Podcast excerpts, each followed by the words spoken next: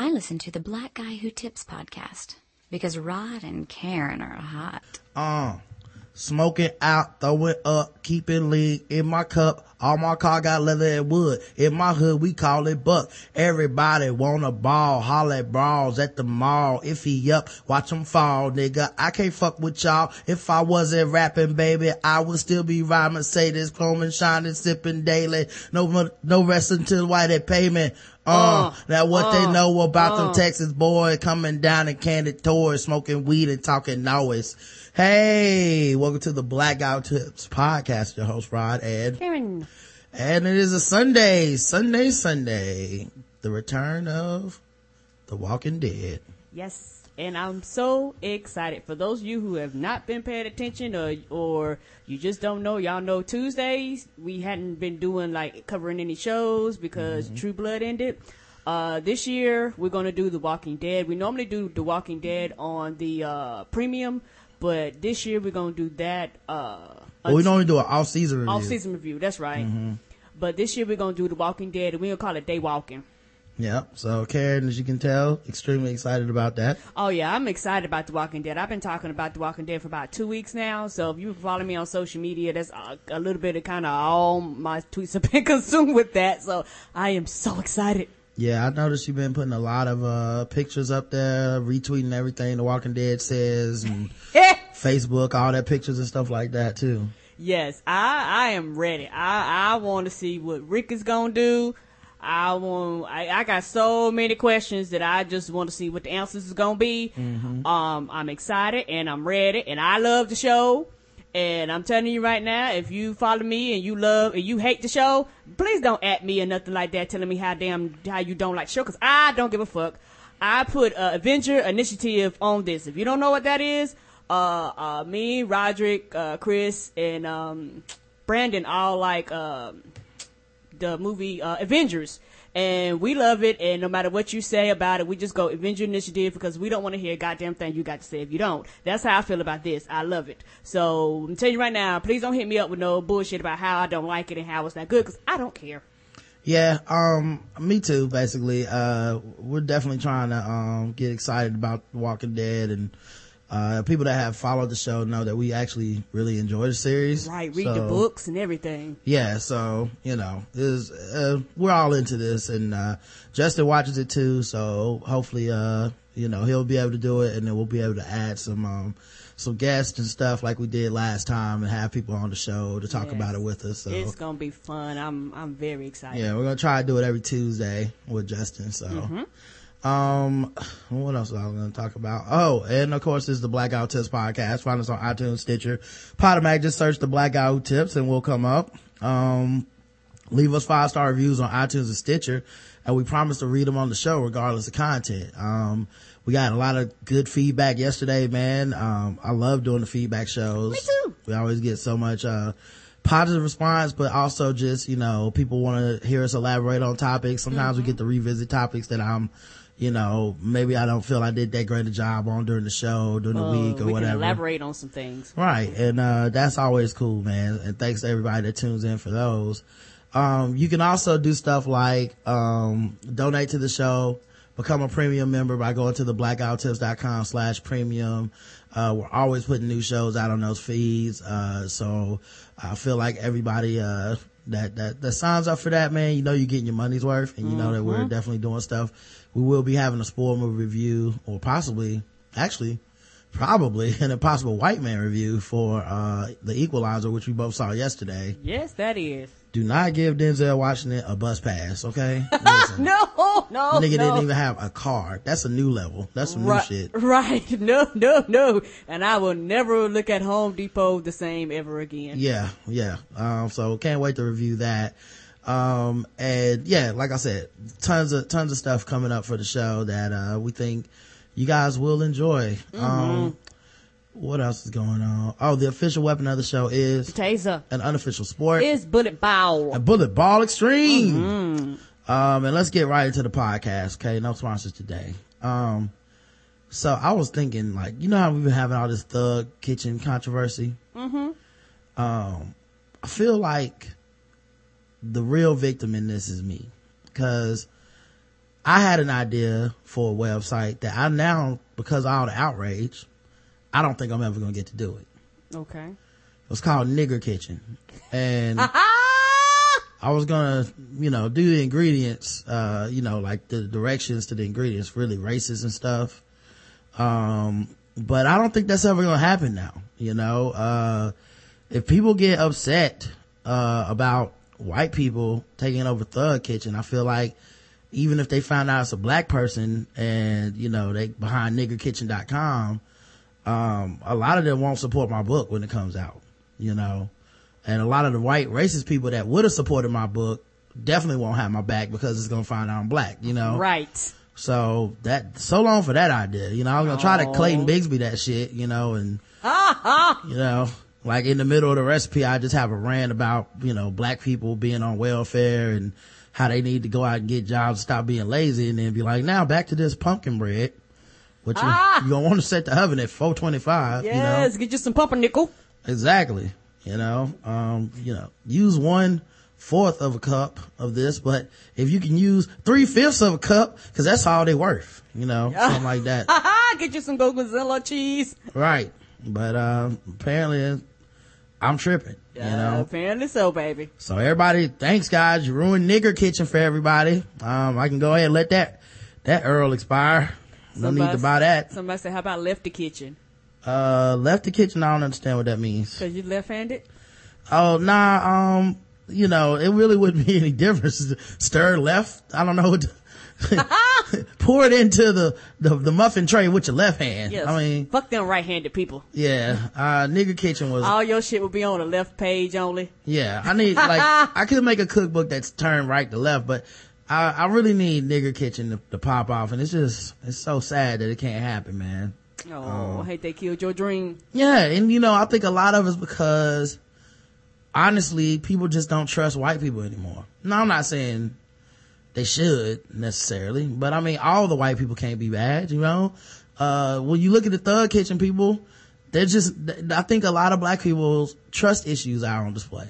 They just don't trust that these white people can use thug without meaning niggers or black, bad black people or criminal black people. They just don't trust that they would ever just say thug for just cursing. And, you know, when they interview the people, they're like that, we don't mean anything by it. Right. We're not trying to be racist. We're not of that group. Right. And the black people are like, we don't trust you anyway. You know, uh, I read an article the other day about corporate, uh, tweets that use like black slang. And people, you know, it's like, ah, these white people basically making fun of us. And it's like, cause we don't have any trust of them. And I feel like what black people and white people need in America is like a giant trust building exercise. You know, like we, like, you know, like how they go on corporate retreats to build trust sometimes and you do like trust exercises like, uh, trust falls and they have these like rope climbing exercises and stuff and you have to help each other and, you know, they have these, uh, team building exercises where everyone has to work together to try to build bonds and it's just like icebreakers so you get to know your coworkers and then you can kind of like drop some of the, the stuff.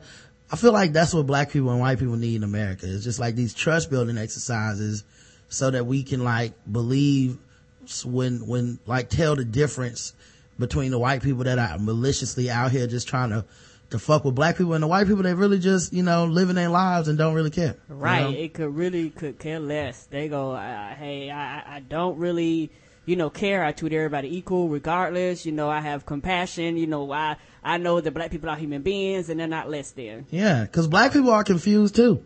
Right. You know, I mean, how many black people get upset when black celebrities say a quote unquote new black quote, right? Where it's like, oh, you know, I'm not, this is the new black, you know, it's different than back in the day in the 60s and 70s and shit. It's different. It's new. But then those same black people be on Twitter. Hey, Rod, you need to watch Orange is the New Black. Hey, you gonna watch the new, when you gonna watch Orange is the New Black? You gonna watch the New Black? Oh, so now the New Black is fine. Now you want me to be New Black, but before that, uh, it was wrong when Pharrell did it, right? Raven Simone can't have an opinion about that shit, but all of a sudden, I'm supposed to go watch a bunch of lesbians in jail? Are you serious? You need to make your mind up, hypocrites. Think about it. Anyway, we got articles to cover. A lot of news has been happening. Um, actually, not that much news, but we're, we're gonna call it news for the sake of the show. Um, here's something that hasn't really changed, but people just stopped talking about it on mainstream news. Um, they still shooting black people in in St. Louis. Yes, they are. I mean, Like hotcakes? still marching, they still protesting, they still beating them, they still telling them what they can and can't do. Like that shit ain't stopped. Thousands gathered Saturday for a second day of organized rallies and marches protesting Michael Brown's death and other fatal police shootings in the St. Louis area and nationwide. The events remain peaceful but boisterous gatherings into the night. Vietnam era peace activists, New York City seminarians, and hundreds of fast food workers bust uh, in from Chicago, Nashville, and other cities marched alongside local residents, spurred by national campaign dubbed Ferguson October. Outside Busch Stadium in downtown St. Louis, where the Cardinals hosted the San Francisco Giants in the first game of the National League Championship Series, several dozen protesters stood on the sidewalk chanting and holding signs. The St. Louis Post Dispatch reported that fans headed to the game mainly went around the protesters without stopping to look, though a few cheered their efforts. Four days of planned, I like that they didn't talk about the people that was like calling them names and talking about they need to go get jobs. Right. And Skipped over that, huh, AP? Right, and also you're skipping over the the poor white people that were uh, supporting the black people and people calling them nigger lovers and you know why you trying to help those people and all you know what I mean because like it, when it comes to this stuff the thing about it is that black people have issues period but when you talk about the white people that actually have compassion empathy and sympathy they don't talk about the criticism that these people get also for standing up for what's right they're mm-hmm. also mixed in with the group a lot of times yes they do Well, this one isn't saying black or white. This article didn't say anybody's race so far. But yeah, but but yeah, when you talk about that, I, I'm under the assumption that it was mixed. You know what I'm saying? It is. I mean, uh, you can look at the picture and see it's not all black people, but Okay. I'm just saying, like, they didn't say anything about The- okay, the race. the race in this article to say that white people or black people were only people there. Um, but, uh, yeah, so, um, it, but it did skip over that part where it said Right. fans, the St. Louis Post Dispatch reported that fans headed to the game mainly went around the protesters without stopping to look, though a few cheered their efforts. Yeah, St. Louis Post Dispatch is full of shit. Right, you didn't Cause talk- we have video evidence of the fact that that did, that's not what happened. Um, anyway, four days of planned events began Friday afternoon with a march outside the St. Louis County Prosecutor's Office. Protesters renewed calls for Prosecutor Bob McCulloch to charge Darren Wilson, a white Ferguson officer, in the August 9th death of, man, so long ago. It's October 12th. August 9th death of Brown, a black unarmed 18 year old. A grand jury is reviewing the case and the Justice Department has opened a civil rights investigation. We still are knee deep in this situation, said Kareem Jackson, the St. Louis rap artist and community organizer whose stage name is Tef Poe. We have not packed up our bags. We have not gone home. This is not a fly by night moment. This is not a made for TV revolution. This is real people standing up to a real problem and saying we ain't taking it no more. Right, because these people actually live there. A lot of people went home, but some of these people live there, and they're like, I got to deal with this, and I want shit to change. And I wonder if we could find Tef Poe. Uh, let's see, want to hear some of Tef Poe's music?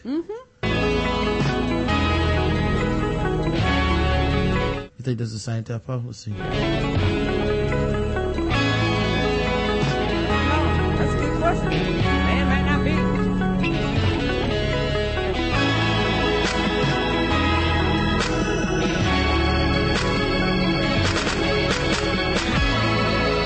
You know, he has uh, less than a thousand views on Spotify.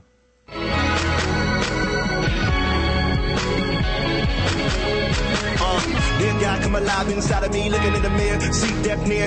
No fear, lots of feet, young black male still alive in the city where the murder rate rise. Minimum wage, criminal phase, subliminal range, the truth is decay. Illuminati, two through your body, through the boule, reborn like King Kong in the kingdom. When I lost and found, when I lost my mind. Ten prayer underwear, Super Mario clock in the sky on me, running out of time. Dead beat like a dead beat, dead heartless like a lost soul. Then I had to try to repeat me. Ronnie don't pay no tag, no tag. Ryan don't pay no tag. Look Greg in the grave, but he can't come back. Come back. And black like a domino in the hand of an old man. So I opened up my mind and I thought I could put it in a lot of those knife right in my hand. No sight like a karate kid on his deathbed with the cut those young boy. Get hot, let the books most burn. Hoping I'm sure that it turn to an urn in the depths of a Yeah, he sounds uh, kind of political and serious, uh, like one of those conscious rappers and shit. Yeah, I do. I do think you got the right Tef Poe. Yeah, like at first I was like, "Who is this?" And then he started talking about black people dying and shit. You like, yeah, that's probably him. Right, because he's talking about his city. On Saturday evening, a smaller group of demonstrators joined Brown's mother at a prayer vigil and protest outside the Ferguson apartment complex where her son was shot and killed two months ago. The group then marched to Ferguson's police department. St. Louis Police Chief Sam Dotson, who spoke to a small group of demonstrators throughout the day, said the city had enlisted extra officers and was preparing for trouble, though he hoped for the best. Earlier in the week, a small group of protesters verbally clashed outside the stadium with Cardinals fans who supported, oh, the Ferguson officer. Okay, so that, that, my bad then. I guess maybe the St. Louis Dispatch was talking about a different game. They're not talking about the, The uh, same game. same game. Okay, Okay. so maybe by then they, the people were better. Cause that, cause that Cardinals fans group, I believe, was there for a Glenn Beck rally to support Darren Wilson too. So that's oh. probably why they were more, you know, ridiculous. Okay. What I ask is if people come to have their message heard, that they do it in a respectful way, Dotson said. And the same thing for the other side from police supporters. Everybody has a right to have their message heard, whether you like it or not. He said the city also will bol- bolster its police presence when the St. Louis Rams host the San Francisco 49ers Monday night. The same day protesters are planning an act of acts of civil disobedience they expect will lead to widespread arrests. The crowd early Saturday was significantly larger than the one seen at Friday's protest. While the main focus of the march was on recent police shootings, participants also embraced such causes as gay rights and the Israeli-Palestinian conflict. What? Police reported no arrests of uh, what? What? What was that have to do with Mike Brown? That's my question. Who are they ask? Who are they asking? Niggas always gotta be pressed, man. It's always gotta be somebody trying to get in on what some black people is doing. God damn it.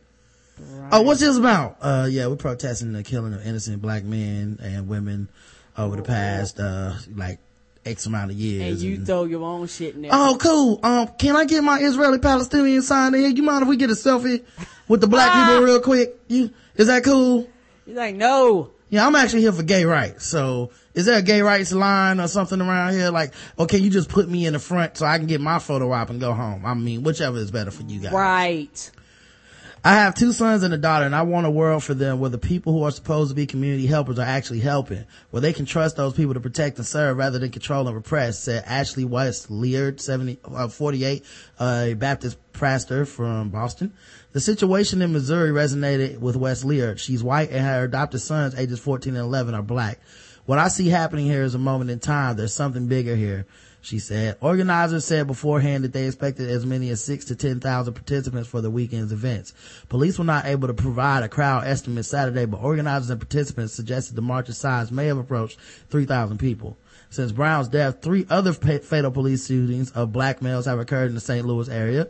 The most recent involved an off-duty St. Louis officer who was working for a private neighborhood security patrol when he shot and killed an 18 year old Von, Der- Vonderrit D. Myers on Wednesday night.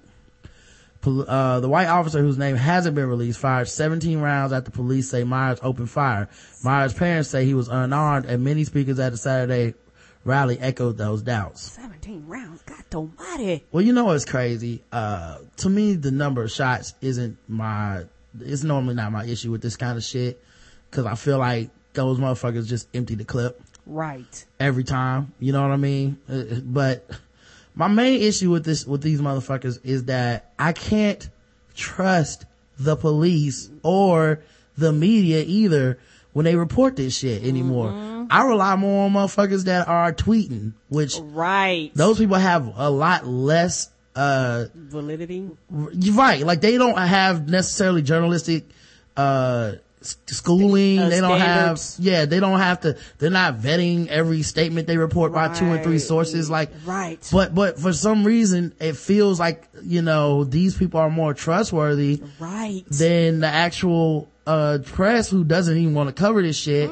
Or the police who we know will lie. We know they will lie. and So, they've been proven and have got sued and lost cases of a motherfucking lying. Yeah, so even if you tell me like, hey, well, here's the thing, guys. Uh, the guy shot at us with a gun.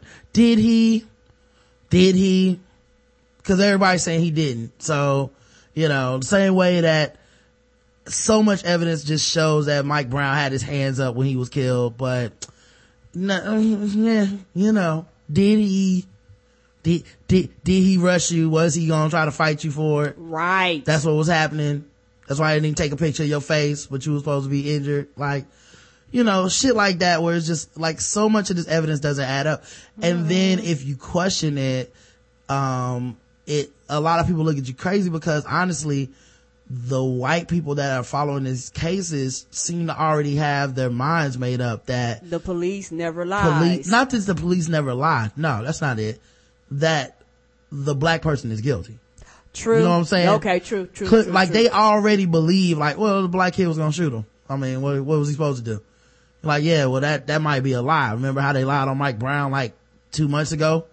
We caught them in some lies and how they just now admitted that they shouldn't have put the tape out because it had nothing to do with uh, the tape of the robbery out because it had nothing to do with the jaywalking, um, incident.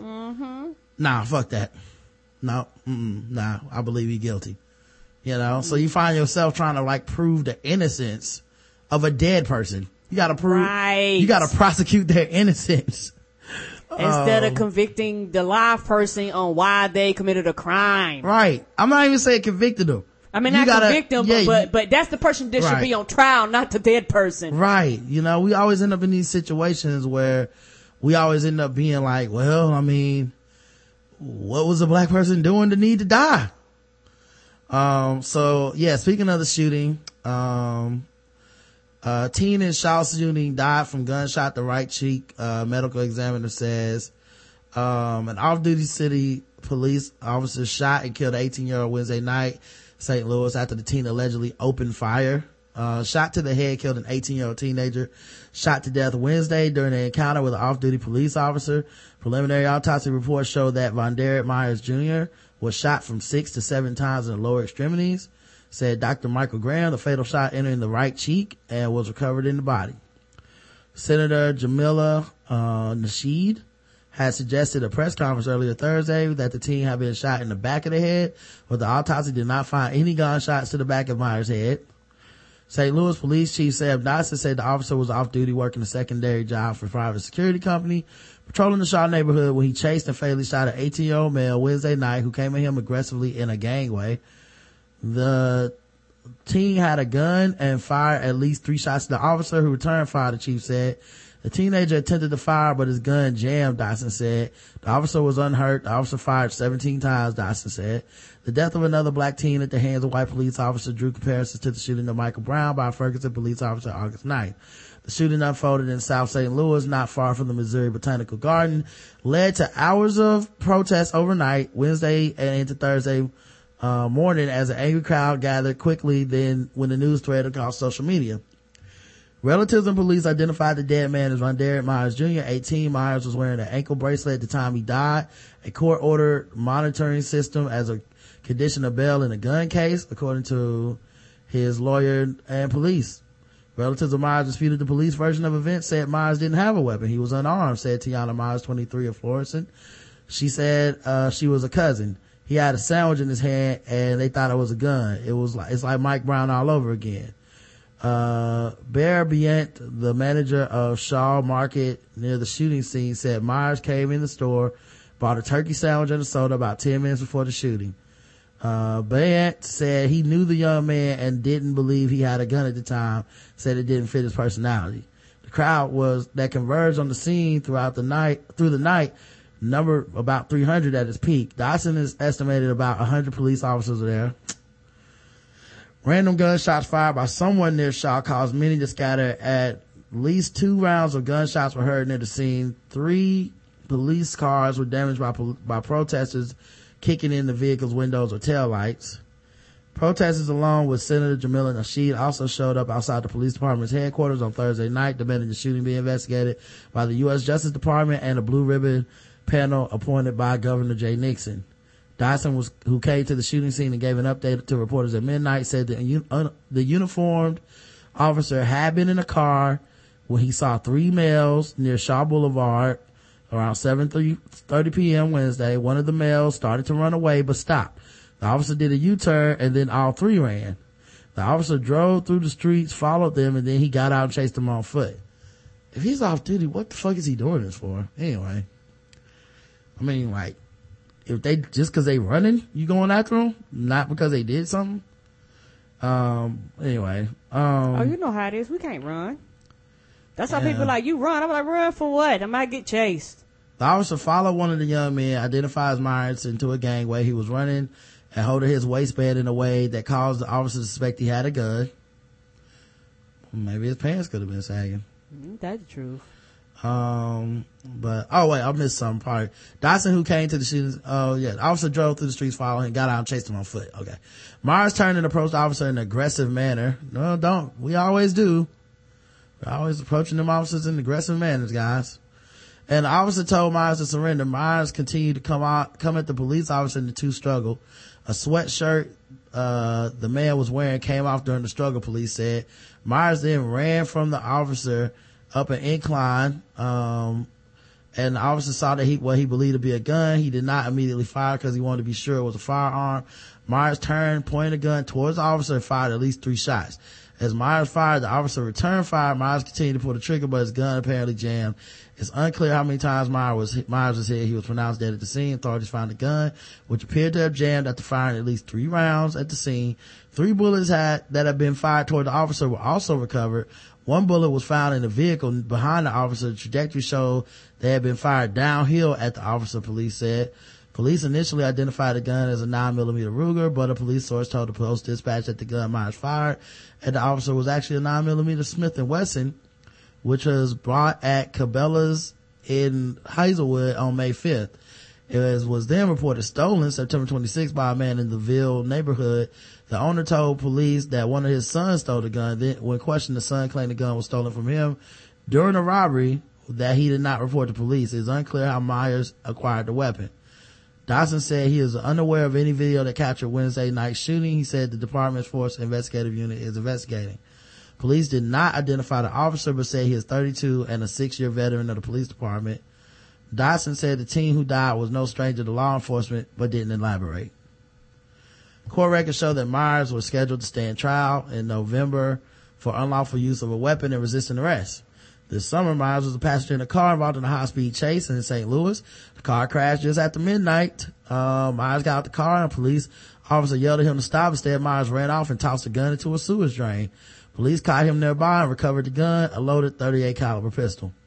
Myers was jailed for a few days. Then in early July, Myers was released on bail after posting a thousand dollars cash bond. Bail originally was set at thirty thousand dollars, but was dropped to ten thousand after Judge Teresa Counts Burke agreed with the defense notion that it was excessive. Um, so yeah, July 8th is the condition of his bail. He was activated on electronic monitoring for house arrest. He could leave his home, uh, for work, school, court appearances, meetings with attorneys, and meetings with private monitoring firm. That firm was supposed to monitor Myers' movements and contact the court if he violated the rules.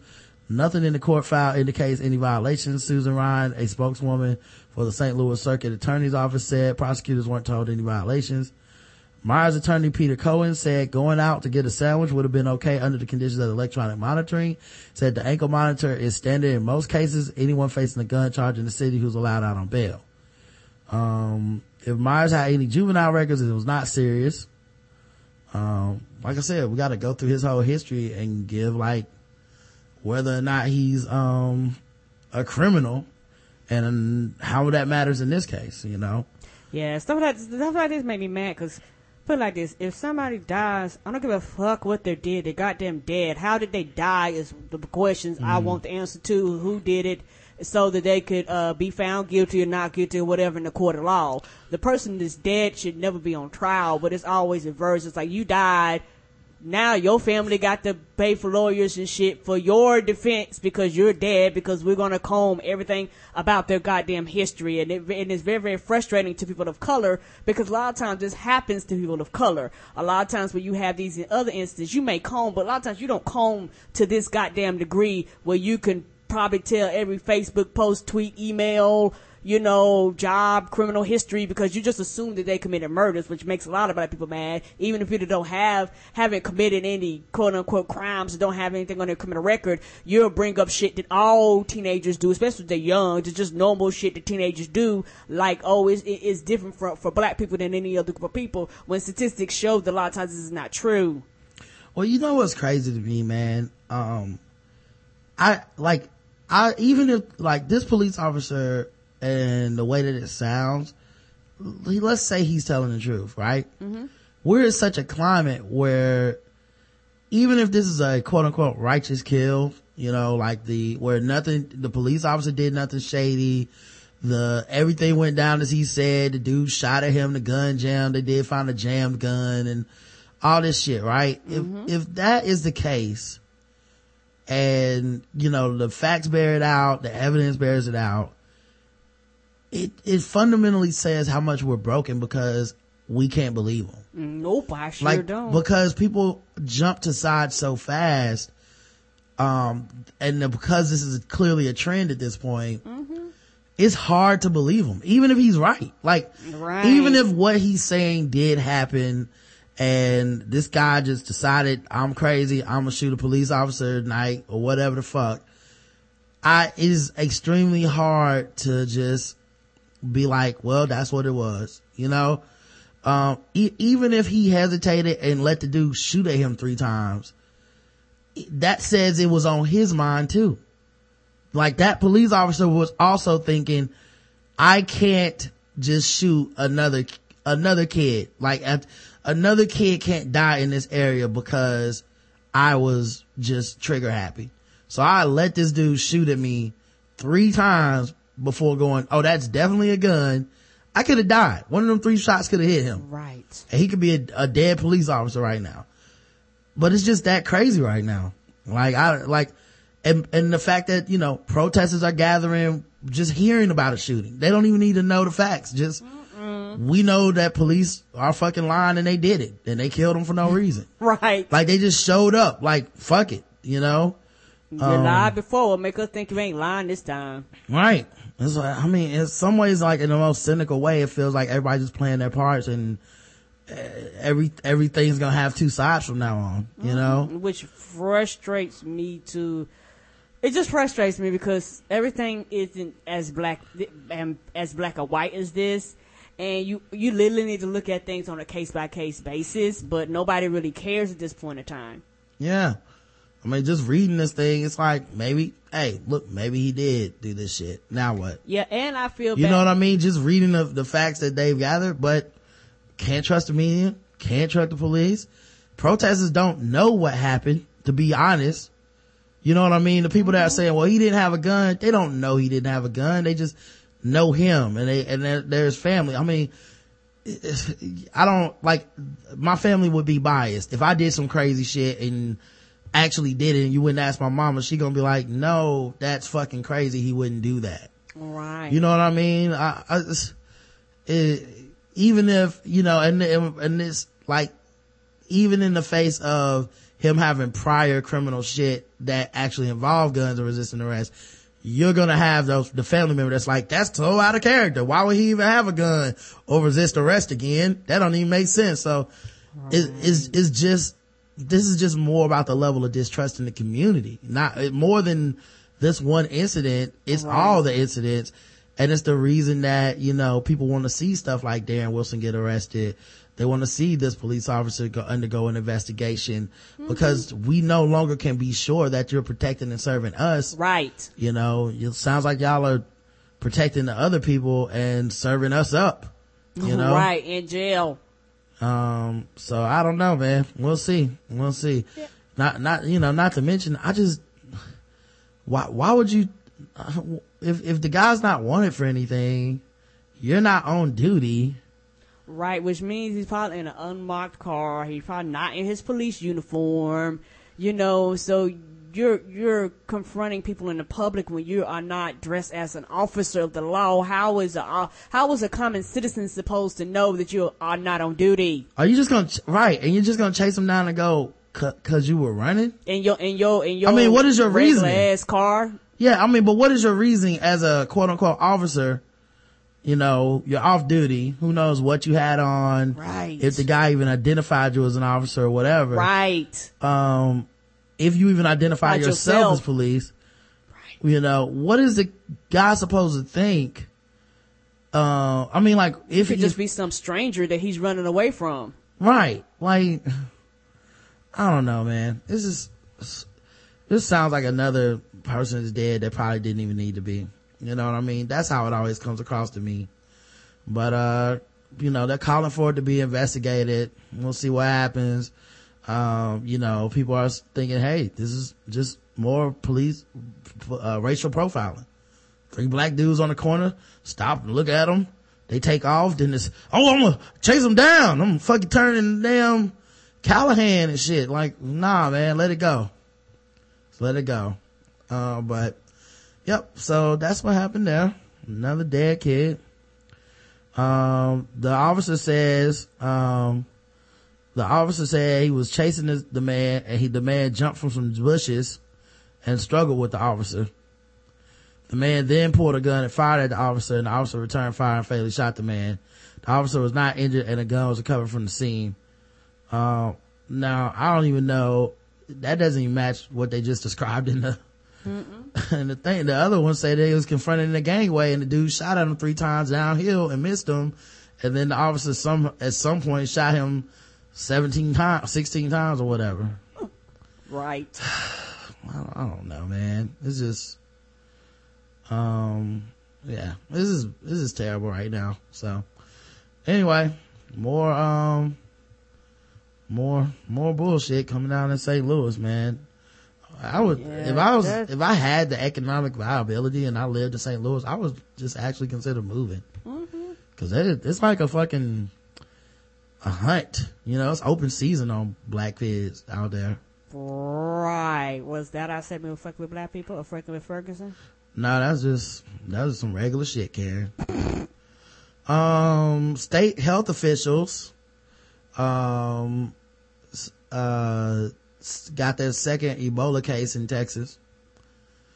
Uh, health officials say a healthcare worker at Texas Health Presbyterian Hospital who provided care for the Ebola patient hospital there, hospitalized there, and still don't say that man's name, huh? Anyway, um, w- tested positive for Ebola in a preliminary test. So even a hospital that treats the Ebola, their worker got Ebola. Although they say they know how it spread. How did they get it? Right. That means somebody didn't wash their hands. Somebody didn't touch. Like, like, you know what I'm saying? Like, mm-hmm. they, that's the thing about hospitals. They have all these rules and regulations and precautions, but a lot of times, just like at your normal job, you, you don't fucking follow all the rules and all the regulations and taking shortcuts. They do it too, but when they do it, it costs them their lives. It's not the same. Like when they tell you to wash your goddamn hands every time you come in and out the room, or wash your hands. There's a reason why. That's how diseases and germs are But you, but you know that more than them. Like they know Right. that more than you can. they but- work there. Right, but it's their job, and just like people get lazy, they get lazy too. And if Uh-huh. somebody didn't do what they were supposed to do, and and that's what happens. Like you know what I'm saying? Like they're normal Yeah. human beings. Uh, by the way, someone, uh, Nuclear Winter brought up that, uh, the dude apparently said he was in his police officer's uniform during the time of this chase. So. Okay. Okay. Um, but yeah, a statement posted on the Texas Department of State Health Services website Sunday says confirmatory testing will be conducted by the Centers of Disease Control- Control and Prevention in Atlanta. Officials say the healthcare worker reported a low grade fever Friday night, was isolated and referred to, uh, referred for testing, which makes you wonder, like, did they get that fever at home? You know what I mean? Or did they, so did they contact people? You know, did they take the bus? Yeah, and, and my thing is somebody brought up something in chat room which I'm thinking about. Like, did they know that he had Ebola prior to this? So then people may have had contact with him before Mm-hmm. he was tested, like before the test results and shit came out, and then Mm-hmm. found out he had it, and then they was like, "Oh, you can now you got it too." Right. And then you have a, uh, you have that part where you start showing symptoms is when you actually like are, uh, contagious. So right when you start you- burning fever, that's when you're contagious. You make sweet love to somebody while you got a fever? Cause now they got it. Mm, you bet not. Health officials have interviewed the, that's gonna be the new excuse. Women gonna be like, I got a fever tonight, baby. Not tonight. I might, Yeah, I might give you something. I might get that Ebola. Uh, health officials say uh, they have interviewed the patient and identified any contacts or potential exposures.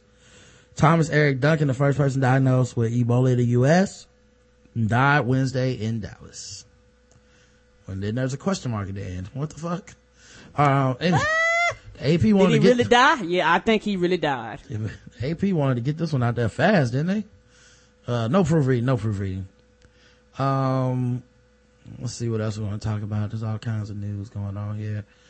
Oh, uh, my, my TV show, uh, um, Archer, one of my favorite TV shows, has now had, it has to give up the name for their spy agency, which was ISIS last year. Because ISIS is a terrorist organization that beheads journalists. Oh, but they had it way before, didn't they? They had it. yeah. Right, for years. That's been a name they've been using I since don't. they Well, started. not for years, just since last season. They they had Oh, ISIS, okay. but um, yeah. uh Or no, maybe no, maybe you're right. This was- yes. yeah, for years Since they started, that's been it's been a running joke. Like that's been the Mm-hmm. name for a very long time because I've heard them constantly talking about it. and they were hoping that the terrorist shit wouldn't blow up because they kind of heard about ISIS last season, right. but then they kept getting worse. Oh, so now they gotta think of another name Mm-hmm. because that's what people gonna associate it with. Yeah, they said we were waiting for it to go away. At least I was, said, um, Mr. Uh, what is his name? Uh, Adam Reed, the executive producer. Uh, I mean, creator. And, um, back in season five, FX said this might be a thing. And I thought maybe it won't be. Maybe it'll be the mode that I'm going to ignore and nothing will happen. But nope. Mm, it's wrong. So They got, they, were- they were selling ISIS gear. oh yeah, because it's been a running joke of the agency. So hats and shirts and stuff. Oh, Mm-hmm. oh, that shit got to come back Now nobody can wear them. at all. Wouldn't that be hilarious though? If somebody was like, uh, I mean, like, cause who's That gonna see gonna an go- ISIS hat and then assume that you're for the terrorists though? Oh, where where wearing they shit. Yeah, way, yay, terrorism. Woo! I got I got an ISIS hoodie, but you know what? It would be a good time to buy because all that shit about to go on sale. Uh, yeah, it's going to a landfill somewhere. Right. Or it might be going to the people that's being killed by ISIS. You know how they take shit and ship it over to other countries. You know how they say they're doing a, um, Ghostbusters re, uh, movie with all women? Mm-hmm. And, uh, for the most part, everybody's cool with it. Cause, you know, at the end of the day, uh, still gonna be directed by a man. Am I right? Come on. shout, shout out to JL Covan. Um, but, uh, yeah, it's, um, you know, they're going around asking all the people from the old, um, Ghostbusters films what they think about this. Now, Ghostbusters was a long time ago. What, 20, 30 years ago? I don't know. It seems like about that. Yeah, I feels was, like that. I was a little little kid when that shit came out. Yeah, it feels like it, whenever it was, um, you know, that was, it was so long ago that Bobby Brown could be in the sequel Right. As the number one pop artist at the time. So that, you know, it's that old. It's Bobby Brown, not on crack old, you know? Pre-crack. pre-crack Bobby Brown old. That's the age that it's at. Um, so most of the people have been, you know, like either I just kind of like, why, why are we rebooting Ghostbusters? It's a classic or something like that. But 1984. oh my God, that is so old. That is literally so old. Yeah, I was, I was like, yeah, I was a little kid. That's why I was like, yeah. What is that? Like 30 years? Yeah, it had to be because I was a small child. Jesus Christ. Oh my God. Yeah. So, um, here's the thing. Ernie Hudson worked the pre-R trail on behalf of Ghostbusters a while back and talked to anyone that he could uh, about a third installment of the series. Now that we know the next Ghostbusters movie is going to be a reboot, so that means Hudson won't be in it. He was looking for that trilogy money. Right. They was like, we're not, we're not gonna pay y'all all that damn money. Yeah. I mean, not just that, but do people want to see that? Right. I- I mean, for what I, for what it's worth, uh, Ghostbusters 2 is not even that good. Um, Hudson has told the UK Telegraph that he's against the idea. He thinks fans will oppose it as well. He said, it has nothing to do with the other two movies and it's all female. Then why are you calling it Ghostbusters? I love females. I hope they go that way, at least they'll be funny. And if they're not funny, at least people hope, at least hopefully it'll be sexy. I love the idea of including women. I think that's great, but all female, I think would be a bad idea. I don't think the fans want to see that. Um,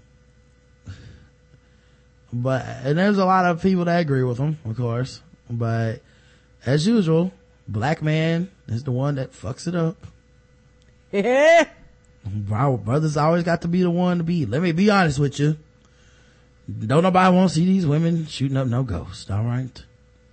Maybe we'll come out. Y'all and be, know they are afraid of the ghost. right. Maybe it will come out and be the most amazing thing, but in my opinion, I think it's going to be wrong to do another movie that di- doesn't didn't include the gods and that didn't include me, which is the real truth. Yeah, he wanted to get paid. Yes. Why would you ask these people? Of course they're angry and mad because they're not going to make a dime off of this one because they probably not. They probably not ain't gonna have them on as like background characters. They're like, fuck, we're just gonna reboot because y'all gonna ask for too much money. Well, Bill Bill Murray said he would. Bill Murray said he wouldn't do it. Ah, and that's So I mean, Yeah. I don't know what the fuck the problem is. They might as well do something with these women because nobody's gonna do this shit with y'all. You know, like right, and everybody would have came for him. The rest of y'all hadn't done shit since. exactly. So I don't know, man. I, don't, feel like he he's talking a good game, but at the end of the day, they weren't gonna make a, tr- a fucking third Ghostbusters, so you might as well just chill out. And it really doesn't have anything to do with it being women. Uh, you know, they What, they haven't even cast it yet. I can see if he said, "Okay, looking at this cast list, these women that they're casting aren't funny." Right, that that and you have to think. What I mean, what are you gonna call it? Senior citizens Ghostbusters? These dudes is old. Right. This is thirty years ago. So with how they was, add thirty more years to it. So these dudes in their sixties and seventies possibly. Right. They gonna be taking naps and shit. Right. Um, someone wrote, uh, Tim Teeman for the Daily Beast wrote, while Blackish has a gay problem, A hundred. I don't even know. I'm just giving it a hundred for fucking with me. I yeah, that's some bullshit. But go ahead. Uh, the second episode of Blackish was rumbling along, not scintillatingly, not appallingly, just rumbling along. One of the central themes was a parent struggling to talk to his teenage son about sex. This is a familiar comedy trope. Typically, the kernel of the joke is parental nervousness versus teenage knowledge, and the teen's eyes roll in embarrassment at their parents' lameness. Blackish focuses on the Johnsons, a well-off black family, and like the other ABC family-focused sitcoms, Modern Family in the Middle, it's full of smarts. It zips like our comedy scene to zip today, quick and nimble, its tone, affectionate snark. Dre, Anthony Anderson, the middle-aged dad, is a bit of a doofus, trying to adapt yet, uh, yet outpaced by the modern world. Rainbow, Tracee Ellis Ross, the mom is comically self-involved. Pops, Laurence Fishburne, and the grandpa is crotchety and wry, and the children are smarter than all of them. As Dre mulled over how to talk to Andre Jr. Uh, about sex, Pops appears while his son was stretching. It looks a little gay, Pops told him. It looks a little gay? The act of stretching? Really? I guess a man doing yoga would be the sign that he's become the long lost cousin of Liberace. I had thought stupidly television was done with the lazy insulting phrase of something being gay, of an action being seen as gay, of people being told not to be so gay. I remember its defenders claiming it didn't mean gay, and when they said it, you know, it's just, you know, lame. They didn't realize that by using the term gay and lame as interchangeable, they neatly demonstrated their own homophobia and the intrinsic homophobia of something being deemed as gay. Blackish's mini outbreak of mini M-I-N-I, mini outbreak of gay fear happened on the same day that ABC came in third place out of four with a score of 34% in the gay and lesbian alliance uh, against defamation, GLAAD network responsibility index, which creates the quality and inclusiveness of LGBT comment and t- content in TV shows, LGBT characters across four broadcast and 10 cable networks. My co- colleague Kevin Fallon hailed last year rightly as a year of welcome change, which makes moments like this in a black in blackish feel much more depressing, particularly as the issue of black homophobia is so, is so charged in itself. Whatever, Blackish's ease with deploying the phrase shows ABC's own apparent ease with the lazy gay insult in prime time. Even more surprising and saddening, it crops up on a supposedly radical equality signaling show about an upper class middle, uh, upper middle class black family. it might be seen, seem like a throwaway phrase and not something to get too riled up about, but a fundamental attitude about someone's or a TV show's attitude towards homosexuality homosexuality is neatly enshrined in Blackish's disparaging use of the word gay as dismissiveness and easy laugh, a deliberate lazy play to a gallery of stereotypes. Yes, it's a fleeting moment spoken with a jokey smile. It's not violent, nor does it overtly incite hatred, but in its own swiftness, its own immediate signaling to the audience of the blackish thinks about, of what blackish thinks about gay people's, uh, gay people. Pops, it looks a little gay is insulting. Imagine the rightful morning after furor if a racial slight had been broadcast in prime time. You know what's funny about this to me is I read that, you know, we watched the, every episode. Mm-hmm. I saw this scene as showing how, uh, non-PR and, um, ridiculous the pop figure is. He's so right. quote unquote old school because right. he's kind, he doesn't just say, it wasn't just as gay and so he spent the first three episodes saying nothing but, um, like things that would be politically incorrect in today's time, right. but, but were okay in his time. Like that's pretty much his whole role. Laurence Fish, by the way, Laurence Fishburne's knocking that role out the park. He's killing it, ain't he? But, um, it's only funny because it's inappropriate that he's, that he's so inappropriate and that they've almost given up on the fact that like, you know, when he brings up something, like he, he also doesn't think talking to your kids is okay. Right. You know, like, like, what you talking to him for? Right. He's like, you just put some condoms on the, on the dresser and walk out, you know, like you don't have a talk with your kid, you, you know, and that's the generational gap is, is what the source of a lot of humor is mm-hmm. the old school politically incorrect kind of wrongish way that he looks at everything. Then there's, Andre in the middle who, uh, has the, you know, played by Anthony Anderson, who has the like, um, modern sensibilities, but still kind of some of that old school, um, brainwashing or whatever in them. And then there's a son who's just kind of totally outside of black identity and, and, and whatnot. Uh, and, and, and, you know, and it's kind of seen as like a class struggle and age struggle and ideology struggle so to reduce it to well they made this one joke and it was offhanded and all of a sudden um, now the whole show is homophobic seems to be a bit much in my opinion right and you and you just looking for something like you literally were looking for something this like i said this is one of these things where uh, i well first of all i want to apologize to uh, blackish because i'm not even gonna lie i still think the name is lazy which was a turnoff for me from the very beginning. Why, why do you keep saying that? What's lazy about the name? I don't know. I just, I don't know. I just wanted to be named something different. I don't know because I heard blackish and I was, in my mind, I just was under the assumption like, what exactly are you to talk about? I know how it was to be presented to me. Um, honestly, just not being open minded to tell you the truth. I just heard blackish and was like, oh, this is to be some bullshit. I'm gonna list, I'm, I'm gonna check this out. This is to be some, uh, some old Bama hip hop shit where y'all just do some black people on your network just to say we got some black folks. And I was like, nope, don't want to see it. Honestly, truthfully, I was like, you're lazy with the name, call it something else. But now as I begin to see the show, I'm like, okay, I understand why you named it that. But just hearing initial blackish, I was like, mm. that's just the truth. I was like, nope, mm. didn't want to hear it. It just, it, to me, it, it reminds me of how people just like hate BET because it got black in the name. But then like, if you actually check out some of the programming, there's nothing wrong with it. That's true. But it's a running joke in our community because black people kind of hate ourselves and we hate the things we produce and we hate things being too black and we hate, you know, white people seeing us be black. So it's kind of like that self-hate thing. Like I, it didn't cross my mind to hate the show because once I found out Larry Wilmore was involved, it's going to be great. Larry Wilmore's not gonna, you own his book. Like, I he, didn't know that. He's not gonna come out here and embarrass the entire fucking race. He's not writing for the show any longer, but he, the only reason he's not writing for the show right now is because he got the job of my, uh, to be the host of Minority Report, which is replacing the Colbert Report, um, after Colbert leaves. And that happened unexpectedly, but he was planning on being for the show for the long haul. At no point did I think to myself, this show is going to embarrass black people. This is terrible. You know, I did think like it could not be my cup of tea because I don't like sitcoms.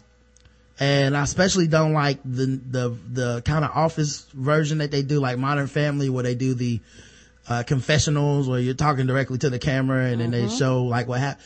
But they don't do that. This is more of a straightforward show. There's no laugh track. It's really fucking good. Yes, it is. Um, and, um, you know, more importantly, um, I like that it, it does kind of tackle things through a lens of, uh, generations, yes. you know, um, I think that's kind of cool, you know? Yes, but I but I'm thinking for me, like I said, the and I know I'm not the only one because I've talked to Yeah. other people that was like the name, the flat name, just was like nope, just just completely just turned me off because I was like, okay, you could have called it anything else, and no, it's and I'm not one of those people. You know me, I'm not one of those people that just I'm turned off because it has black in the name. I was just like, uh, because But you can't, but you don't have a reason that you were though, other than it's called blackish and that's definitely because it got black in the name.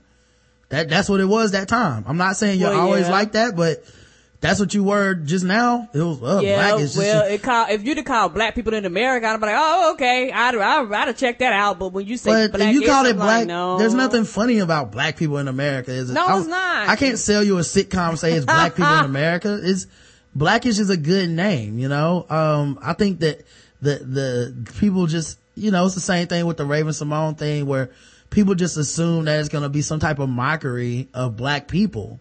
Right, right. And that, okay, okay. Now But- that, that, that I'd agree with. I was like, okay, ABC, what are you going to do with this show? Do something good. Just don't put it up there just to put it up there. Put up something with some good contact, If you content. but if if you remember when they brought it up, my my only thing was who's writing it and who's doing it. Cause if it's written by fucking Tina Fey, then all of a sudden I'm like, okay. But cause, because I, I don't trust her history with black culture to just be like, yeah, you're gonna go and make a good show. Okay, But I didn't, I this didn't is that- my research. Right. But this is that thing where black people, like, we limit ourselves. We police ourselves a lot of times and set our own seeds for destruction because we're limiting other black people from coming out here and expressing themselves and do this sitcom before they even get a chance. You know what I mean? Like, uh, I remember when you, you know, when I first played this, you left the room one time when I was trying to play it. I'm, it's like, what could be, what, like, what do you think is about to turn on? Everybody's gonna be in blackface or some shit? Like, I didn't know what to expect. Right, but you left the room as if to say, I don't even want to see the shit. Like, I don't even want to give it a chance. You know, I saw people on Twitter the first episode. I don't even want to give the show a chance. Fuck this show. It's going to embarrass us. And it's, it's very weird that we would do that because the people involved with the show are black people and they're on the national spotlight. So if you're feeling some type of black togetherness, uh, and, and you feel like you're taking a stance out of black solidarity, I definitely wouldn't be taking it that way. You know, it's not like Tyler Perry got a show on ABC, you know, these Anthony Anderson, Larry Wilmore, uh, Tracee Ellis Ross, like these are names. These are people who have done like really good work. You know what I mean? Anthony Yeah, Anderson was great on, uh, The Shield. He has, uh, you know, he's had a couple stints, um, uh, where he tried to like get, get TV shows started before, but he's never really done a comedy like this. That that's that's true, but I'm not I'm not even gonna lie. I don't do my research for shows. I either look and say yay or nay. Like I do movies, I'm either gonna like it or not. And yeah, that's my bias about that. I'm not even gonna lie. I was like blackish.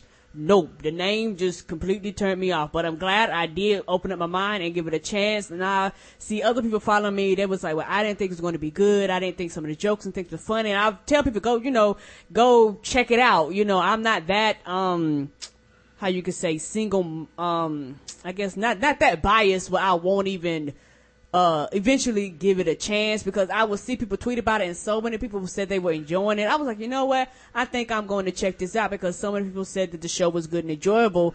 And as i watch it now i understand why they called it that. I guess because i didn't understand the purpose or the reasoning for calling it blackish. So i was like why the fuck would you call it that? I don't like that title. No. Yeah, and like I said, I just think that people, um, you know, are are jumping to so many conclusions, and just like this, and they're watching with an agenda, just like just like this dude did. He's watching with an agenda to be like, now I'm only going to view this through the gay lens of of how, how I decide that it should be featured. What- now, what- here's the thing: I'm not saying he's wrong for doing that, but I think that it's silly to watch anything with just one agenda. You know, and and I. I understand that people do that shit. Like I'm gonna watch this and I just want to see how black people are represented. I'm gonna watch this. I'm only want to see this, how this is represented.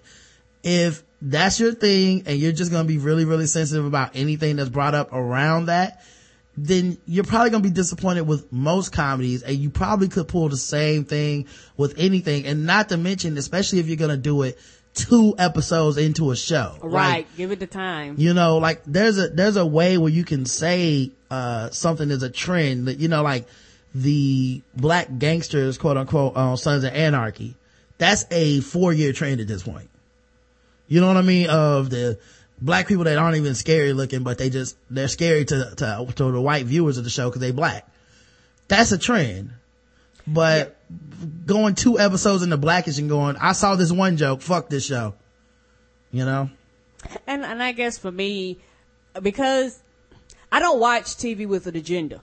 Like if I tap out, I just don't watch the shit. So I'm not going to watch it. I don't watch TV angrily. I don't watch with motives.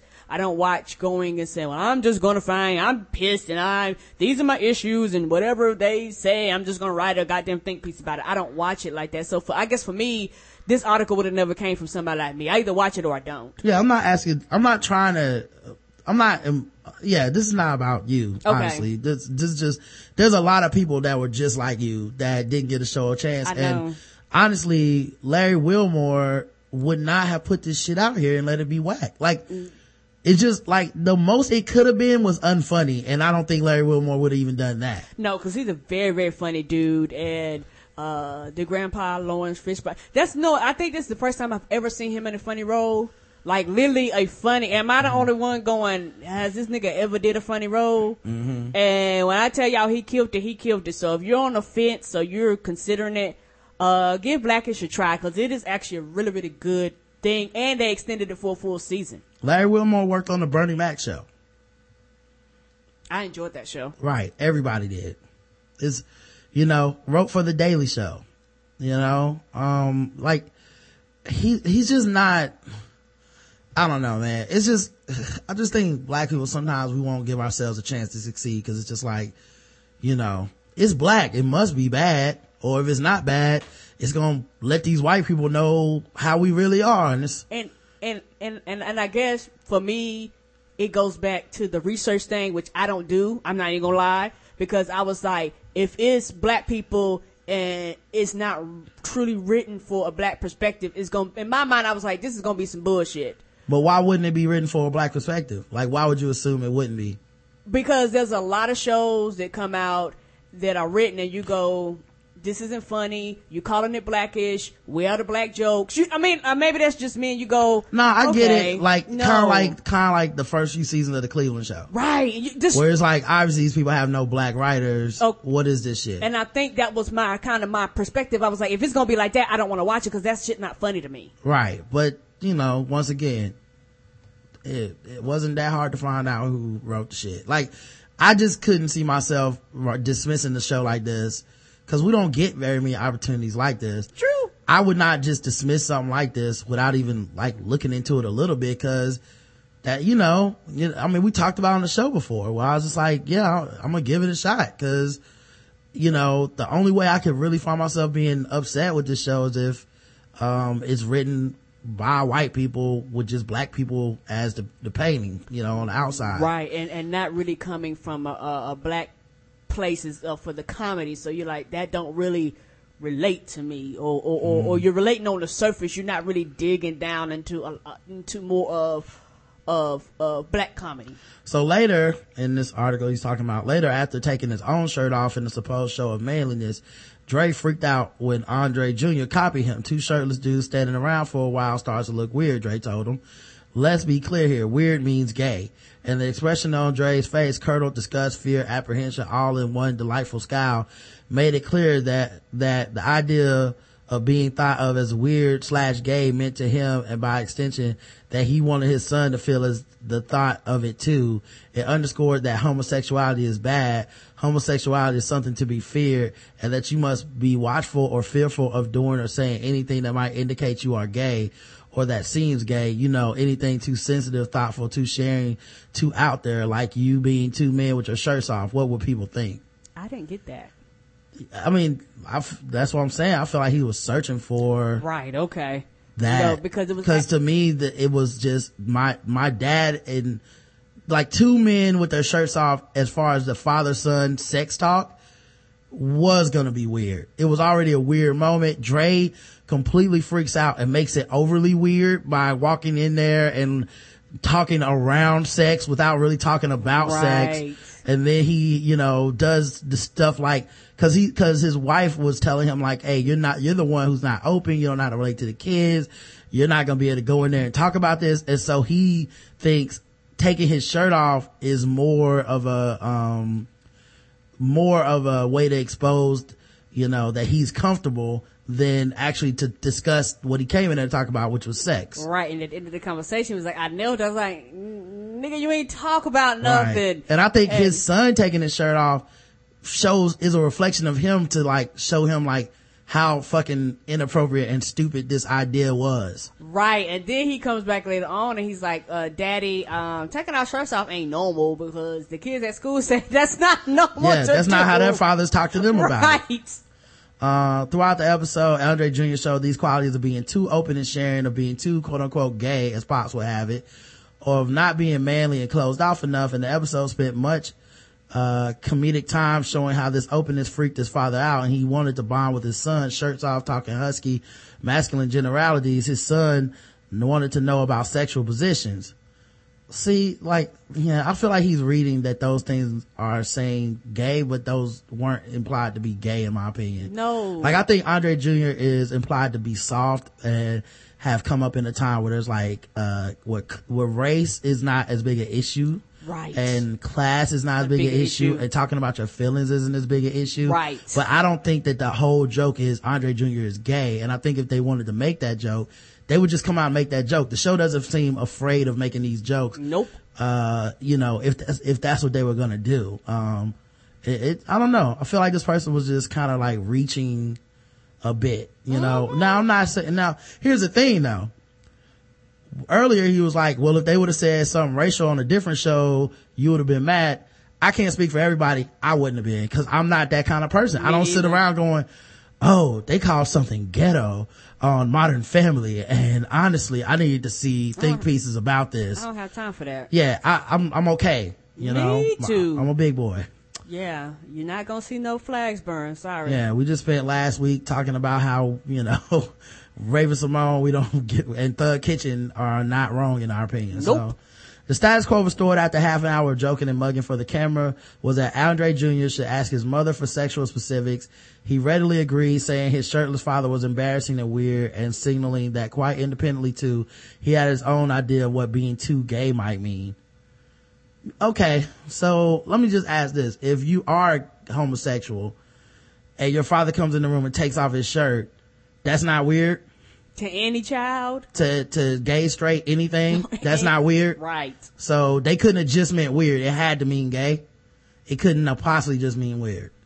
Cause I feel like independent of your sexuality, your parents taking their shirts off in your room is gonna be fucking weird for 99% of human beings. Right. And I don't care what your sexuality is. You gonna look at it and I'm like, um, why is your shirt off? Um, but yeah, man, I, you know, I just think that, uh, I, you know, you watch with an agenda, that's what you're gonna get. But I think the show is actually funny. I, I think it's too.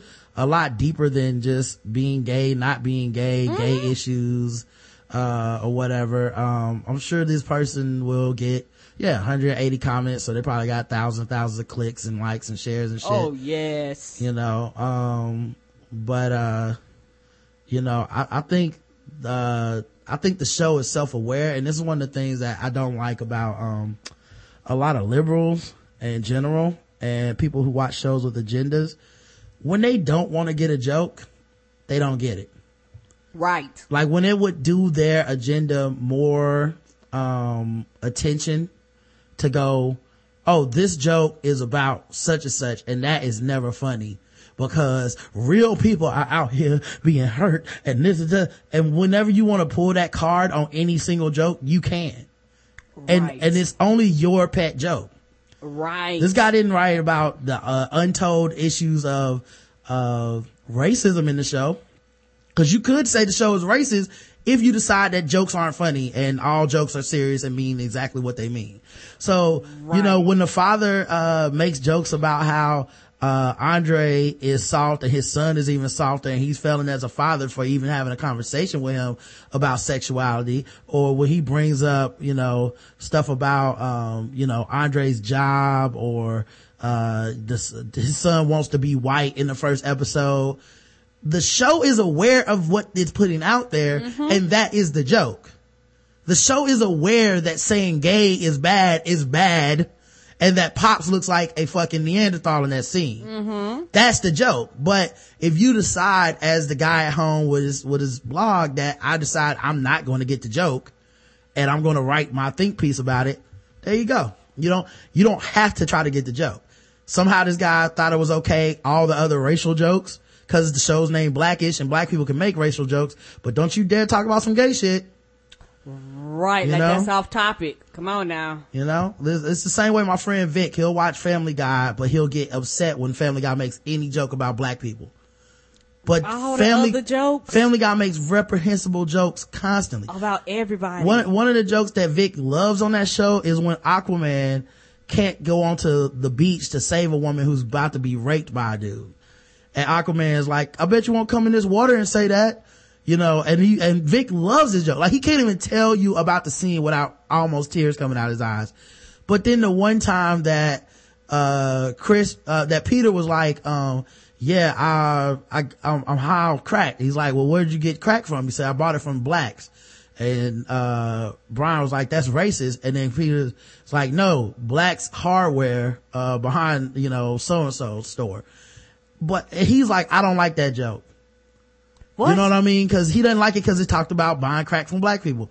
That's you. That's not the show. That's a personal issue. What the fuck were you even doing laughing at anything then? You know, right, that's how why that shit you comes watching across. the show? Yeah, why, like, how is anything funny to you if Correct. that shit is the, you know, reprehensible or whatever? So, um, to me, this is no different, man. And I know people want to be mad about that shit and everybody has their pet issues and, you know, be mad if you're going to be mad. I mean, there's nothing I can do about it, but yeah, I, I'm, I, I'm not, I'm not on board with that. You know what I mean? But yeah, I read that and I was just like, well, somebody gotta, you gotta have your pet issue, man. I guess so. Gotta do your shit. Paula Patton finally found for divorce. About time. That took a while. Right. Guess she wanted to completely embarrass him and let him yeah, I, I guess. not sell any albums. yeah, I guess she wanted to see how that Wood albums with sales went and was like, you know what? That's good. They do have a four year old son. So he's involved in this. Oh. Mm-hmm. Never see them with their son. Where are those pictures? They, Oh, I'll maybe they, I mean, they might just be more private or whatever, but Right. I have a nanny take care of it. yeah, Kanye and, uh, Beyonce and shit, they always got pictures with their kids. Like, wonder where their kids at, man. Where their kid at? Uh, Paula only sold 24,000 units in the U.S. Um, so, uh, man, that's not a lot. Whew, that's more than the population of Charlotte, North Carolina. No, I mean, less. it's less. I'm sorry. I meant less than the population of Charlotte, North Carolina. Less than the population of uh, some, some Shit, schools, uh, probably. uh, Right. it's, it's, it's more children in one school. Anyway, uh, she getting that divorce, man. So keep on knocking, knocking, knocking. Red Bull is paying ten dollars to customers, uh, who, uh, did a class action lawsuit, um, because those customers were disappointed that the drink didn't actually give them wings, Karen. Mm-hmm. They didn't put disclaimer on the thing. Uh, they probably didn't think you have to, Yeah. cause that's stupid. Right. Red- It's, it's dumb as hell, but it's one of them things where now people just put, please do not try this at home. Red Bull does not give you wings. Please don't jump off of cliffs. You almost always have to do that bullshit now because if you don't, somebody does that shit, they'll sue you. Red Bull gives you wings has been the energy drink slogan for nearly two decades. Now the company has agreed to pay out about $13 million after settling a U.S. class action lawsuit that accused Red Bull of making false and misleading advertising claims. Uh, Red Bull does not, it turns out, give you wings, even in the figurative sense. Red Bull says in its marketing that the drink can improve concentration and reaction speeds, but the plaintiff in the case said these claims are false and lack scientific support. While the suit did not allege that plaintiffs were disappointed that they didn't suddenly sprout wings, it does say that Red Bull relies on a lot of terms like wings and boost to give consumers the impression that the drink gives people some sort of physical lift or enhancement. If the, if the proposed settlement is passed by the U.S. District Court of the Southern District of New York, where a hearing will play will be take place March 2015, Red Bull will be required to pay 6.5 million into a settlement fund within a week. The settlement says Red Bull will reimburse customers disappointed the energy drink hasn't lived up to their expectations with either a check or for $10 or a voucher for $15 worth of Red Bull products. This could prove costly as the class action suit covers the millions of people who have bought at least one can of Red Bull over the past 50, uh, 10 years. Ooh. People wanting to make a claim can fill out a form, which can be found here or by calling this number or by posing for their completed form for the uh, class action laws, uh, action settlement administrator at Energy Drink Settlement and email and Yeah, mailing it. I'm glad I'm not a judge, man. I'm like, if y'all don't get this bullshit out my courtroom, The suit was brought by a number of Red, uh, Red Bull drinkers, one of whom said he had been drinking the product since 2002, but had no improvement in his athletic performance. Oh, of man. course not. They don't promise you that. Uh, Red Bull's making so much money, they got, they might pay it. That's crazy. Just to get this the fuck on, and from now on, when they be like Red Bull, you going from now on that commercial going Red Bull does not give you ring. Well, I mean Mm-hmm. wings, a ring, wings. Does not boost your energy. Does not promise you anything. You will not fly. You will not soar. You will not improve, jump Mm-hmm. better, or anything. From now on, you that because they're not gonna change their motto because that's a motto that has has been like their their thing for years. Yeah. Uh, Phil Robertson, the guy from Duck Dynasty, uh, he came out and said it's impossible to get a STD or STI through biblically correct sex. Oh, you don't know how the body functions then, do you? Because there's a lot of saved, sanctified, Holy Ghost filled people out there with STDs, baby. It looks like he's giving a speech at some church on this video. Like, what? And he's not even dressed up like a preacher. He's just in his Duck Dynasty gear with shades and his beard flowing. And that apparently that's all you need. Um, let me see if I can play the video.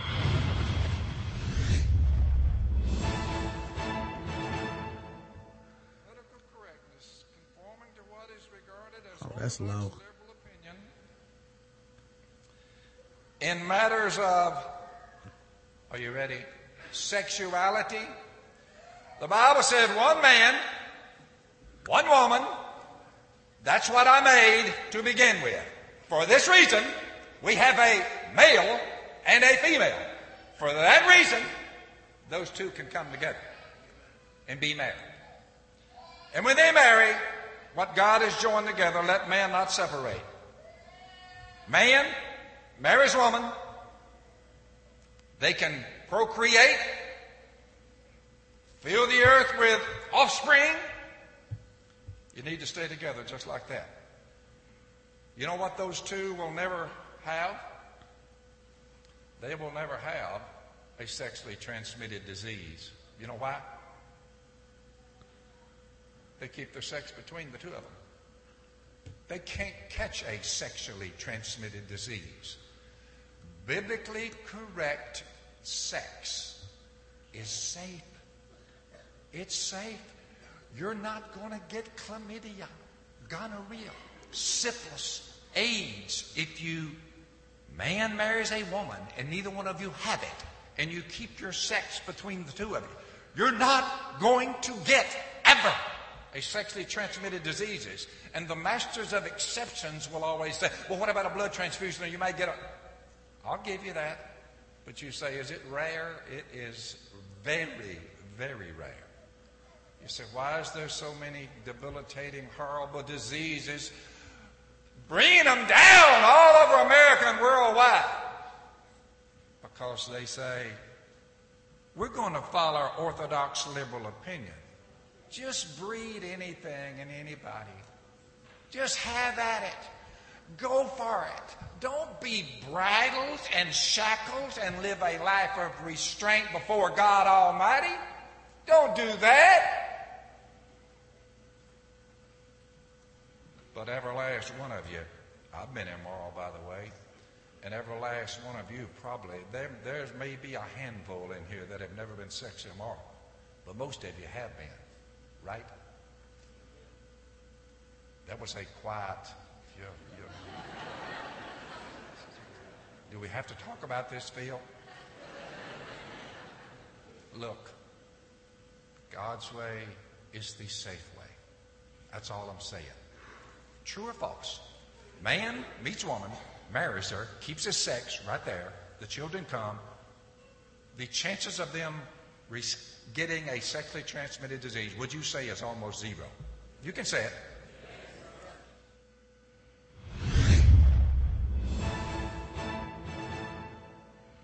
All right. So, Karen, can't get STDs if you have married faithful sex. Hmm. By the way, also true if you have married gay sex. All right? Then you're not cheating on each other. Odds of getting an STD seems to be pretty low. And you're under the assumption that nobody has a sexually transmitted disease prior to you, to these two people getting together. Mm-hmm. Yep. The biblical way, Karen. Virgins till you get married, like it says in the Bible. Nah, that's not realistic. Most people has had some form of intimacy prior. I don't, I don't even think it says that in the Bible though. Mm-mm. Which is funny. Um, you know what's funny also though is, um, some people consider children an STD. You know, I do. Like that's, that's one you gotta live with for the rest of your life. Can't get rid of them. No, not until you die. They die. They're yours Yeah. forever. It's like everybody's had that talk. It's like, oh, my period's late, which means I think I caught a child. Ah, And you got it too. That's why I'm calling yeah, you. we you all we all got this STD. You need to get yourself checked because you got it too. Uh, and that's the only STD that the government will get involved in, garnish half your wages, come to your house, Come on. throw you in jail.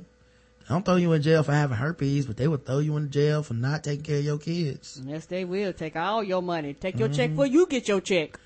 Uh, which is funny though because, like I said, there's people that you can be homosexual and in a committed relationship and have the same chance of not catching an STD as anybody, right? It's that thing where they're also associating homosexuality with promiscu- with promiscuousness or this idea that, well, if you're gay and you're married, you can't possibly keep it in your pants. But, um, last time I checked, there's a lot of straight people out here cheating on each other. I mean, Paula Patton just got a divorce. Oh, come on now. You know, it's just very, very weird. But, uh, these are the people that are on the TV of Duck Dynasty folks. They're making money hand over fist. Um, you know, he has been in trouble for saying stuff in the past, but because he was only let go for eight days. And remember when I said that boycott culture shit can be two ways? Mm-hmm. people supported A and E and wanted them to and said I'm boycotting A and E till he's back on the air. He got back on the air in eight days. So now of course he's out here saying more and more reckless shit. Why? Because why the fuck not? What are you gonna do to him? Turn down for what? Right. Turn down for what? I say. He said Roger Goodell and A&E, fuck y'all. Right. What are y'all gonna do about it? Um, New Jersey high school football team had some hazing incident, uh, that got, uh, everybody in trouble. We talked about football culture before. We talked about how it can lead to like sexual abuse and stuff. And Right. I've even said several times on the show, the guys can be sexually abused. Yes, they can. Daily hazing on a New Jersey high school football team allegedly involves seniors shoving fingers up the rectums of younger players. I believe that. Yeah, I know a guy who he said he was on a football team and they had hazing and shit. And he asked, "Did I ever play football in high school?" And I said, "No." He's from a very small town in South Carolina. And when I asked him like specifically what was done to him, he was shut down like I was talking to a sexual assault victim. And I'm not joking. Because he was. Maybe I don't know that he was or not, but I'm just saying he shut down the same way, the same way that people that have had a traumatic experience shut down. Right, because and he was saying it to me out of a sense of like com- like yeah because it was so cool to play football and shit and i was like yeah i couldn't see myself letting anybody haze me and he was like man nah they did some things to the younger kids you know like you like you do it to them so you know that they tough and they do it to you you know when you're coming in the team and i was like well like what and then he would just be like nah i don't want to tell you and it wasn't that like I don't want to tell you because it's so cool. It was just like if you've never had this done to you and experienced it, we're not gonna be able to share this experience because Because you're not going to understand. you're gonna think it's f- completely fucked, fucked up. up. And I really regardless of what it was. at yeah. the time I remember, and I was like, you know, me, I didn't know what I was stepping into, and also I didn't realize like how serious he was. So I was making jokes trying to guess what it was, and I remember being like, was he sticking broom handles up each other's butt and stuff? He was like, nah, you know, they hold down the freshmen, and like I was like, and then what do they do? They do such and such. And I said it as like a joke, and then he just like, man, it's, it, I just, I don't want to talk about it. Like, don't worry about it. Oh. You know, um, but yeah, it says, um, uh, it would start with a howling noise from a senior football player at Sayreville War Memorial High School, and the locker room lights were abruptly shut off. And here's the other thing too that's funny is, um, this is just the school that got caught. And this is only because of changing in the time and the mentality Right. of our youth and our culture that we're realizing, hey, these things aren't cool. This shit has been happening for a very, very, very long time. A lot of that stuff has been happening for generations among generations. And, you know, children, this happened to children that come home. And a lot of their families be like, well, I had to go through it. You know, that's just a part of the process. You know, 30, 40, 50, 60 years worth of, you know, this shit happening in these areas and a lot not that they can happen in larger communities but a lot of times they're in small communities where it's football above all or sports above all Yeah. uh, because in a lot of the larger cities be like nah fuck that shit shut that shit down we're not dealing with that Yeah, and this is just one team that got caught. right Um, like I said, there's other y- cities where they also have a small town, Mm-hmm. but football is everything mentality, and uh, that shit has been going on for decades. and they just haven't been caught yet In the darkness, a freshman football player would be pinned to the locker room floor, his arms and feet held down by multiple upperclassmen.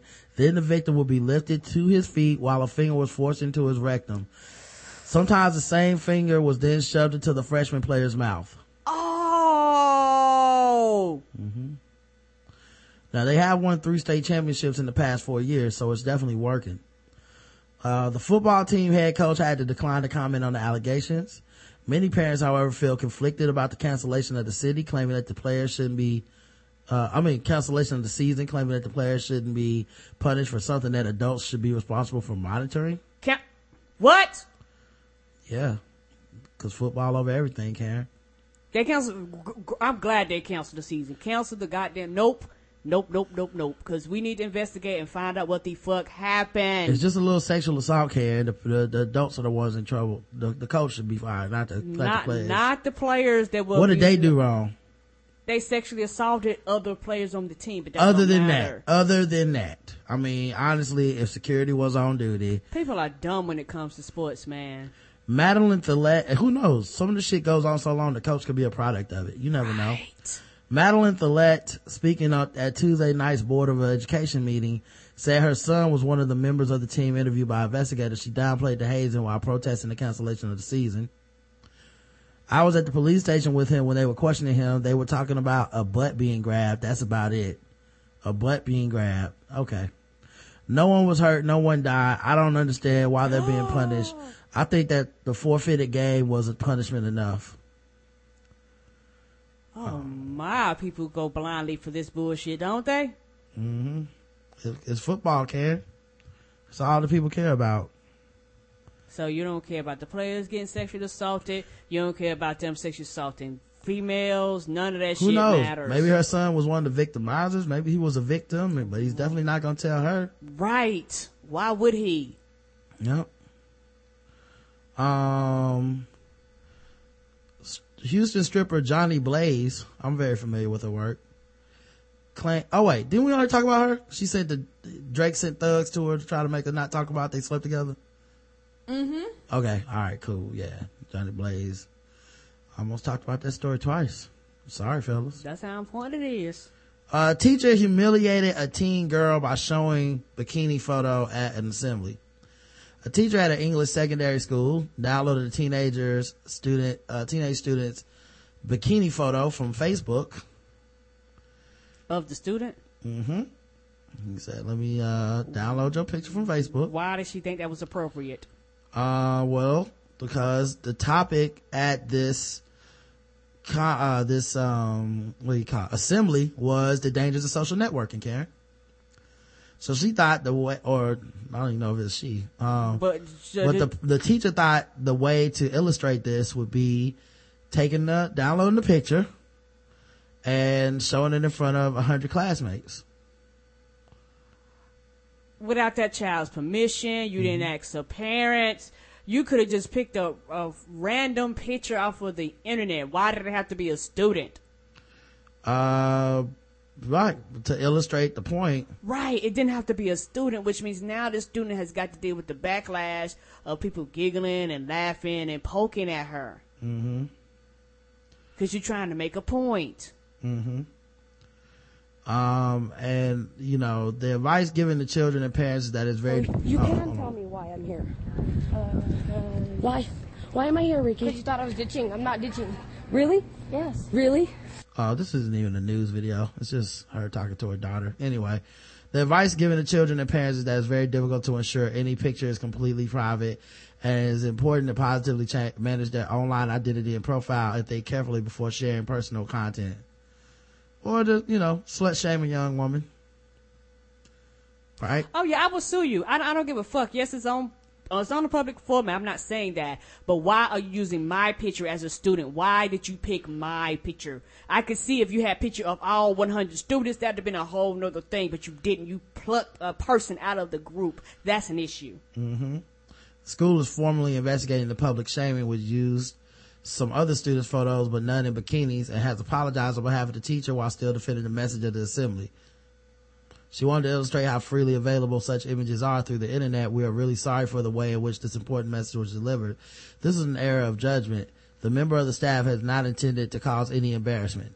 What Okay. is it you think that was going to happen with a, showing a picture of a, of an underage child with a bikini? Right, and not to mention how at that point in time, you know, kids are very sensitive about their bodies, especially young girls going through a lot of changes, getting, uh, you know, changes to your sexuality. Her mom said she was a tomboy, so she's not even, you know, she rarely dresses up like, you know, in girlish fashion at any rate. She doesn't want that kind of attention.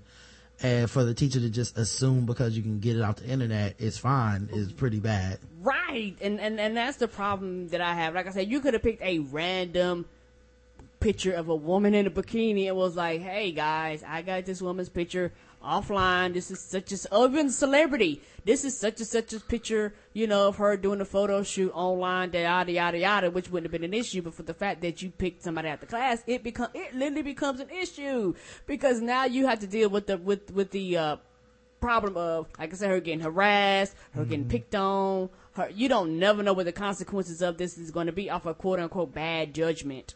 Yep. So, uh, yeah, I just thought it was, um, one of those moments where you're just like, yeah, this might not be, uh, the appropriate thing to do here. Right. Um, and, you know, maybe this is what happens when you don't have enough, uh, oversight. Like, no one reviewed this, uh, this, this, this, uh, slideshow or whatever it was. Of course they didn't. Yeah, it feels like someone should have. You know, before you even get into this, you just go, okay, guys, um, what are you going to display?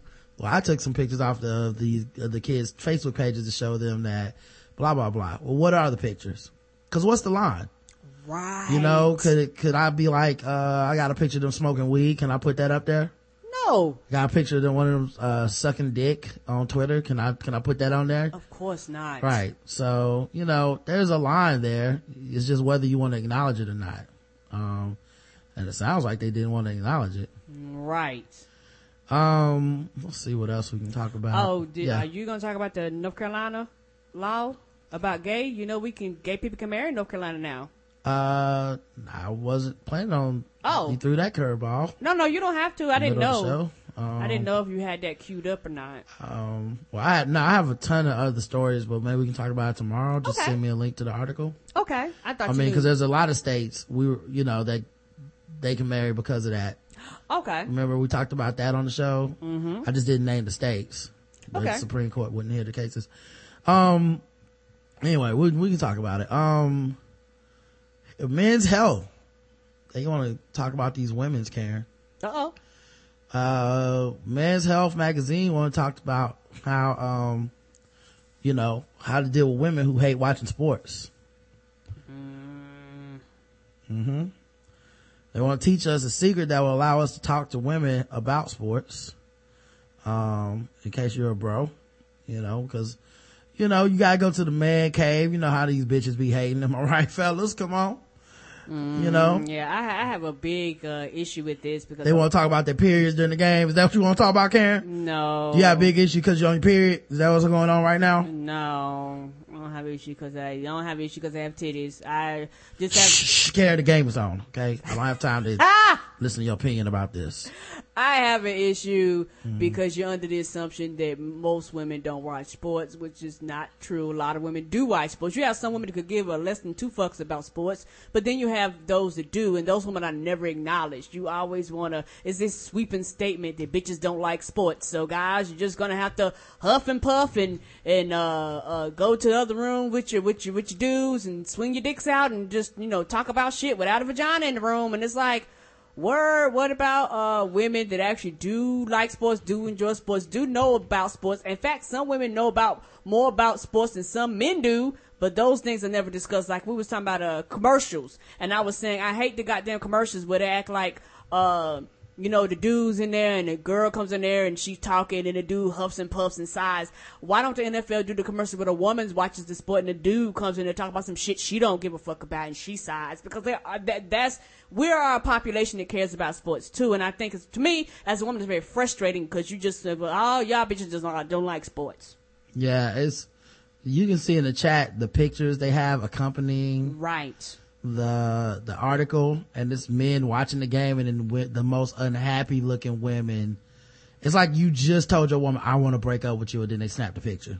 Right, and the, and the thing about it, okay, I'm gonna say this. Mm-hmm. I understand some women could not give a fuck about sports. That's cool.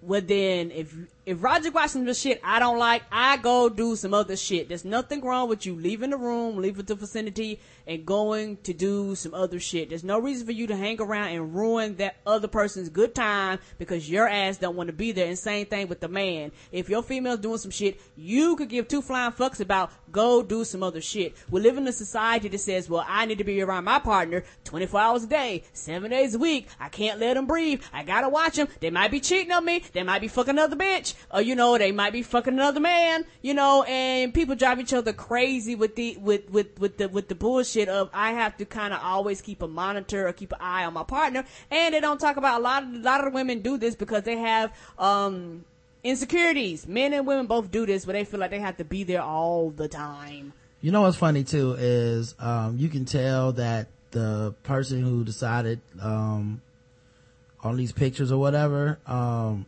doesn't know shit about sports and how men watch sports. Right. The dudes are literally holding a ba- basketball and watching a basketball game. One guy's holding Ah! a baseball and a glove, wearing a baseball glove and holding a baseball in one hand to to watch a baseball game while his wife while his girlfriend looks on just completely uninterested. Right. Like, what the fuck are you talking? That's not like, whose house is that? You know, this is just more of that like he-man woman bashing shit where it's like, I pretty much hate women and this is how I feel about them, you know. Always ruin it. If you're not around here to fuck me, bitch, what are we talking about? Right. Or suck my dick or cook me food. Why are you here? Right. And I get, like you said, I do understand this idea that society promotes that everyone needs to be equally into the same thing. Right, when that's which not- is such a first grade idea of what a relationship is. Right. You know, Because like, it's not always true. Yeah, it's, it's, it's, yeah, it's never true. No one's into everything the same amount as the other person all the time. Right. It's just, it's just fucking impossible. Right. And, And it is better, honestly, if you feel any type of negativity about someone's activity that they enjoy and you guys are together, if you can't get into it, just go home. Right. Go do something else. Go find Done. you something that you're interested in That's what I do. rather than, you know, like, like, you know what would be a, a good way to deal with women that don't like sports, that want to come watch sports with you? Um, you sit down and have an honest conversation and say, you're ruining my time. I'm obviously ruining your time. go do something else. We'll see each other afterwards. I still love you. Come on Doesn't now. mean that we're, you're less, we're less of a relationship now. Right. Doesn't, like, that's the only thing this article should be about rather than these stupid ass photos, you know, like, of, of just non-existent, uh, situations that are happening. Right, and, and a lot of this portrays that men and women conflict, or, or, or basically, you know, who who's going to control the household. That's not what you're saying, but that's what you're implying. Yeah. You know, it's almost like he won. Look, ladies, you know he's happy, you're not. And I'm not even sure this isn't just a troll thing because, Right. um, the Men's Health magazine is notoriously, you know, not really about health or men. But, um, it's funny because their access to that page is denied now. So maybe it's a way to try to get you to, uh, sign up for some sort of membership or something or log in or get registered. So maybe they're just trolling people to get them to apply to the site so they can, uh, charge them or whatever. You never know, right? Like, Yeah, like I said, it said. could be like when they troll black women. Are you worried that you masturbate? Whoa. What? That, Oh, that- Lord, that's a Lord, men's health did you article for you. Masturbate too much? Do you masturbate too much? Men's health uh, is on top of that, guys. Click on this. Well, Do you have a very small penis? Click, click you- on that too. Does your woman hate when you masturbate? Yeah. Wow. All right. Men's health. Get it, get it, buddy. But, uh, yeah, man, I just thought that was so ridiculous and an obvious attempt to, um, um, an obvious attempt to just get clicks. Of course. Um, let's see, what else are we gonna talk about? Um, uh, right, we'll do this before we get into our, our, our articles for, um, the games. Uh, mm, here's a story that I thought was in fucking sane. And I don't know anybody's really talking about it.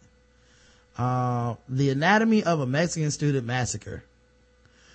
Uh, for almost a century, a teacher's college in rural Mexico has been training educators and activists. Last month, dozens were educa- were abducted and slaughtered by the police. Oh. 12 days ago, police and unidentified gunmen believed to be members of a drug cartel ambushed a caravan of college student activists in the state of Guerrero, about halfway from Mexico City in Acapulco. This is on the dailybeast.com. Oh, two. Huh? You said halfway in? you Yeah, halfway two. to, Okay. two. Sorry about that. Near the Central Plaza in the town of Iguala, a total of six persons were shot to death. Three were student activists from Raul Isidro Burgos Rural Teachers College of Ayotzinapa. I hope I pronounced that right. Three additional shooting victims were a semi-professional soccer player riding with in one of the three buses, a taxi driver and his female passenger. Those are most likely unintended victims caught in the line of fire. There's no question that the students were the targets. One who survived the first full salade, a 19 year old named Julio Cesar Mondragon, uh, panicked and over the objections of his classmates who said they should stay together, ran away on his own.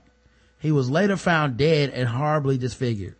Oh. A photo, a photo of his corpse has gone viral in Mexico. It shows the face ripped away to the bare skull underneath. Yeah, I went on Twitter because I couldn't help myself and saw that picture. Uh, yeah, it's um like some Walking Dead level shit, where you just like, I can't believe that's a real person and not like special effects. Survivors of the incident report that the police and thugs attacked the student three, the students three times. They sprayed one of the buses with machine gun fire. One eyewitness reported seeing the police force students out of another bus at gunpoint. In addition to the three students killed, 17 activists were wounded, but they may have been the lucky ones. As many as 44 others were abducted. Some reports say they were taken away in police vehicles. None of them have been seen since September the 26th. Shit. The precise motives for the killings are difficult to determine, but the students come from a school that has been training rural teachers and activists for the better part of a century to commitment, I mean, uh, their commitment to helping small farmers and farm workers in the rugged, semi-feudal countryside often has them at odds with the local powers that be. And when you add in that the cozy relationship that exists today between some of those powers and narcotics traffickers, the situation is explosive. A foretaste of last month's massacre took place May 30th, 2013, after an activist co- group called Popular Unity in Iguala demanded that the city's mayor, Jose Luis Albarca Velasquez, provide fertilizer to poor farmers in the area. Six of the f- group's members were kidnapped, including its leader, Arturo Hernandez Cardona, who was killed along with two others. One of the kidnapping victims, an activist named Nicolas Mendoza Villa, managed to escape and later made a statement to authorities that he watched the mayor himself pull the trigger of the gun that killed Hernandez Cardona. Shit. The murdered activist's widow, Sofia Mendoza, requested that the federal prosecutor's office revoke Mayor uh, Albarca mandate in light of the murders, but Mexican Attorney General Jesus Murillo Karam uh, determined that his office was has no jurisdiction over what he deemed a local matter. After this latest slaughter last month, the widow said the events that occurred on September 26 could have been avoided if anyone had listened to us. Yeah, well, a lot of times with these people, they're scared of the gangs themselves because the gangs don't give a fuck. They bad as shit. Like, they don't care about them laws and rules. Like, they, I read this thing about the cartels that was, it's called the, um, they have a thing called you can get the lead or the gold where they offer you a bribe and if you don't take it, then they just kill you. So the lead is the bullet, the gold is the bribe. You know, you're getting one of them. So just the fact they even approached you, if they like, hey, you're a security guard at this, uh, docking station or whatever. Mm-hmm. Need you to look the other way when we put these things through here. You go, uh, I don't want, and they go, hey, hey we'll give you a hundred dollars. And you go, I don't, I don't want to. They go, okay, well, we'll just kill you. And then the next guy will offer him the same shit. Eventually one of y'all will take it. The initial shock of the police rampage that day had barely set in when the attorney general of the state of Guerrero, Inaki Blanco Cabrera, uh, announced that over the weekend, investigators had exhumed the contents of six mass graves discovered on a densely wooded parcel of land outside of Iguala. The assumption was that the abducted students might be amongst the cadavers. The initial body count was estimated at 28, but the subsequent reports raised the estimate to 34. Ooh. Now the federal government has taken note a cordon of about 200 Mexican army soldiers, marines, and federal police stood guard as the bodies were exhumed from a hilly stretch of nearly inaccessible woodland known as Pueblo Viejo. The bodies had been piled onto br- dry branches and logs, doused with ga- in gasoline, and then set afire. DNA testing is underway to identify the cadavers, which at the time of discovery were burned beyond recognition. But four members of the drug cartel known as Guerreros Unidos that operates in Iguala ha- who are currently in police custody told investigators that they knew of 17 student activists transported to the killing ground of Pueblo Viejo. 22 police officers from Iguala are now in federal custody for homicide and kidnapping in the case. Man, you think Ferguson police bad? Shit. Right, right. Uh, I don't think, and, and then people, people are like here are like, why all these people from Mexico coming over here and their kids is crossing our border? Cause they was like, God damn it look at what's happening here. Anywhere is better than here. Along with four alleged drug traffickers believed to have colluded with them, video surveillance cameras posted on a highway overpass filmed the moment when police pickup trucks drove past at top speed, each carrying a load of detainees. So they didn't even bother to get rid of the evidence. Abominable acts of violence have become common enough in Mexico that the public has built up a tolerance for such news, but the details of this massacre have been especially difficult to absorb. The students are young, all between the ages of 19 and 23, and their murders and kidnappings have every appearance of being politically motivated. Indeed, there are echoes of some very bad days of uprisings and repre- repressions on a ferocious scale in what suddenly does not feel like a distant past the timing of the violence against the students has particular resonance and has stirred public sentiment. It happens just six days before the annual march in Mexico to commemorate the horrific student ma- massacre of uh, Tlatelolco, Lo- Loco, Tlatelolco Plaza uh, October 2nd, 1968, when the government moved to crush political opposition by gunning down scores or perhaps hundreds of protesters shortly before the opening of last year's Summer Olympics. Wow. Shit. Of that year's Summer Olympics. Wow. This year, the students from, uh, Ayotzinapa, the teachers college had come to Iguala from their school in the town of Tixtla, uh, about two hours away to solicit donations or to pay for school supplies and to cover transportation costs. uh, to the march in Mexico City. Um, while justice, will justice be done this time, as it clearly was not a year ago, it seems unlikely. In the aftermath of the latest killings and kidnappings, the mayor, uh, Mr. Velasquez, the alleged triggerman in the last round of killings, requested a 30 day leave of absence.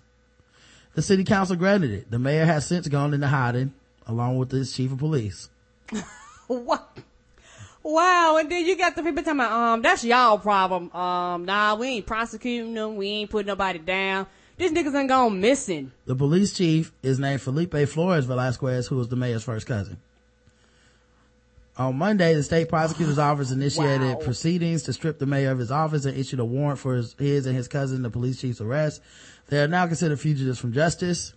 After the violence in Iguala, it is not surprising the governor of Guerrero, Angel Aguirre Rivero, accused Mayor Albar- Albarca Velasquez and his administration of close ties to organized crime. He even offered a reward of 1 million pesos for information leading to the safe return of the student activist. But the governor's critics say he was instrumental in protecting the mayor from prosecution last year because they are both from the same political party, the party of the Democratic Revolution. In light of the oppression visible now for many generations past, it is almost a miracle that Raul Isidro Burgos, rural college teachers of Ayotzinapa, had been able to survive. It was founded in 1926 in the aftermath of the full-fledged Mexican Revolution to address the challenge of primary school education for children living in impoverished farming communities. Um, that, wow, just the, the slogan for the school is the cradle of social consciousness and the student body of 520 is renowned for political activism, which critics refer to as strident. The student, the school provides room and board to students for some of the poorest families in Mexico. As part of the curriculum and as a mean to reduce expenses, the students work the fields because the school, I mean behind the school and they help raise livestock, hogs, and chickens. Wow. Mm-hmm. So yeah, man, that's, I read that story. I was like, I, I can't believe there's a place where that exists that you can do something so horrible to people just for protesting. Like, or just for the idea that they would protest, you know? Right. And pe- that's why I tell people, people do not realize how many true freedoms we have here in the United States of America. We can do things and say shit that in other countries literally would get your ass shot and killed in the middle of the street and nobody ever give a fuck about you mm-hmm. or what you talking about. Yeah. Wow. Just. All right. Let's play our games, Karen. Let's do it. Uh, where's my game music? Uh, there we go.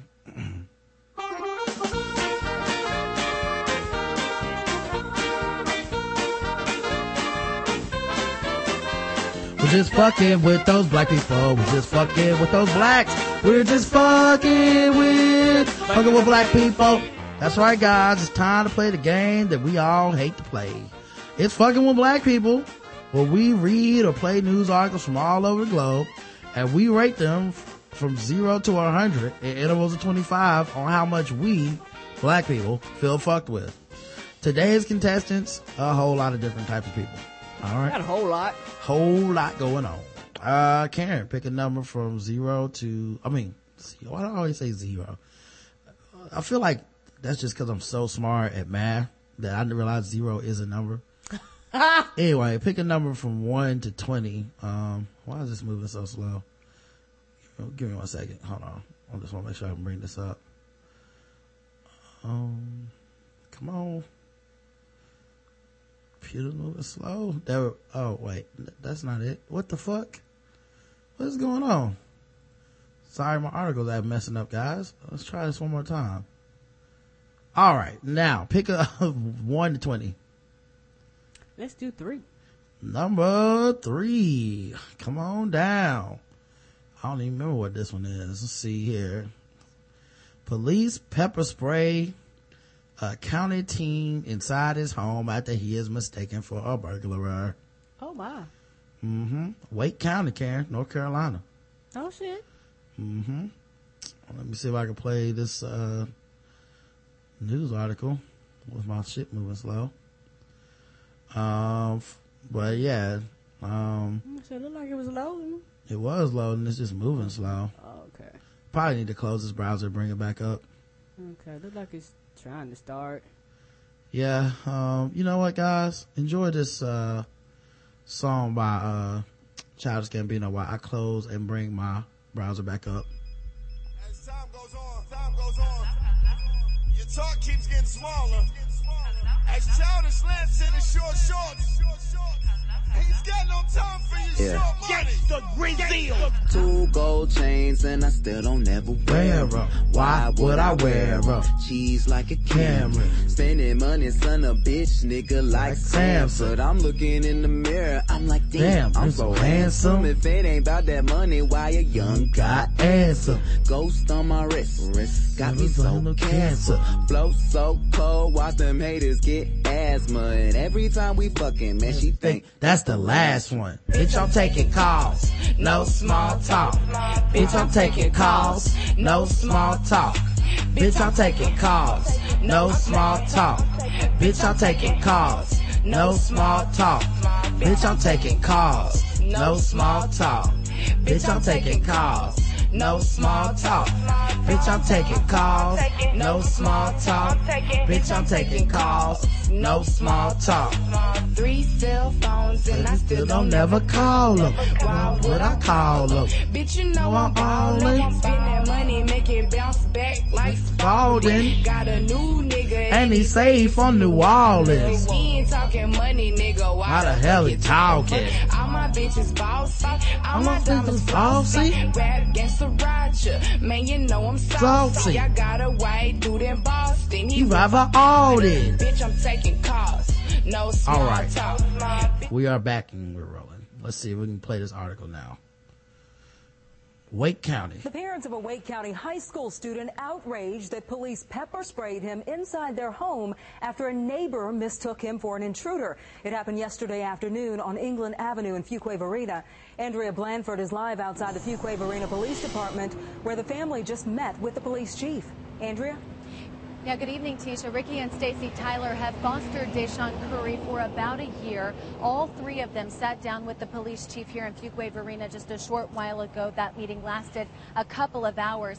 The family moved to Fuquay uh, back in July, and they say while they are still getting to know their neighbors, it is hurtful that someone would just assume Deshaun was a burglar for going about his normal routine of walking home after school. Deshaun Curry doesn't like to have his picture made, but that doesn't make him feel any less a member of the Tyler family. I know this is where I belong. He's my baby boy just as much as my other three children are. Ricky and Stacy Tyler left their side door unlocked Monday for Deshaun, who was coming home early from school. Fuquay Varina police say when a neighbor saw him walk in, they called 911 reporting a break-in. Soon three officers were inside the house, all to Deshaun's surprise. It was like, put your hands on the door. I was like, for what? I was like, this is my house. I was like, why are y'all in here?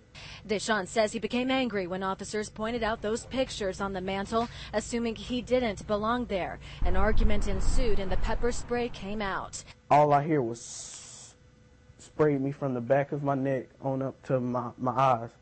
Stacy came home clearing up the confusion with officers, but not with the rest of her family. My five year old last night, um, she looked at me, she said, Mama, I don't understand why they hated our brother and they had to come in and hurt him. Oh. Everything that we worked so hard for in the past years have, was stripped away yesterday in just a matter of moments. Deshaun says he chose this family with the hope of security and love, but now he's not sure if he'll ever be able to move on. I'm feeling, you know, comfortable and, you know, I didn't move in my room and, you know, I'm feeling like I'm loved. And then when they come in and then just to like profile me and say that I'm not who I am and that I do not stay here because there was white kids on the wall, that really made me mad. And Fuquay Varina police released this statement just a short while ago saying that officers did respond to a report of suspicious criminal activity. Officers say Deshaun became belligerent and threatening, and when he wouldn't follow instructions, that is when an officer pepper sprayed him inside that house. Officers also mentioned in the statement today that this happened in a neighborhood that has recently experienced some criminal activity. We're live in Fuquay Varina. Andrea Blanford, ABC 11 Eyewitness News. Haven't they always experienced some criminal activity when it's time to arrest the black people? Mm-hmm. The innocent black people? Mm-hmm. Trayvon Martin got to die because you know some other criminals allegedly that nobody shot. The criminals nobody found.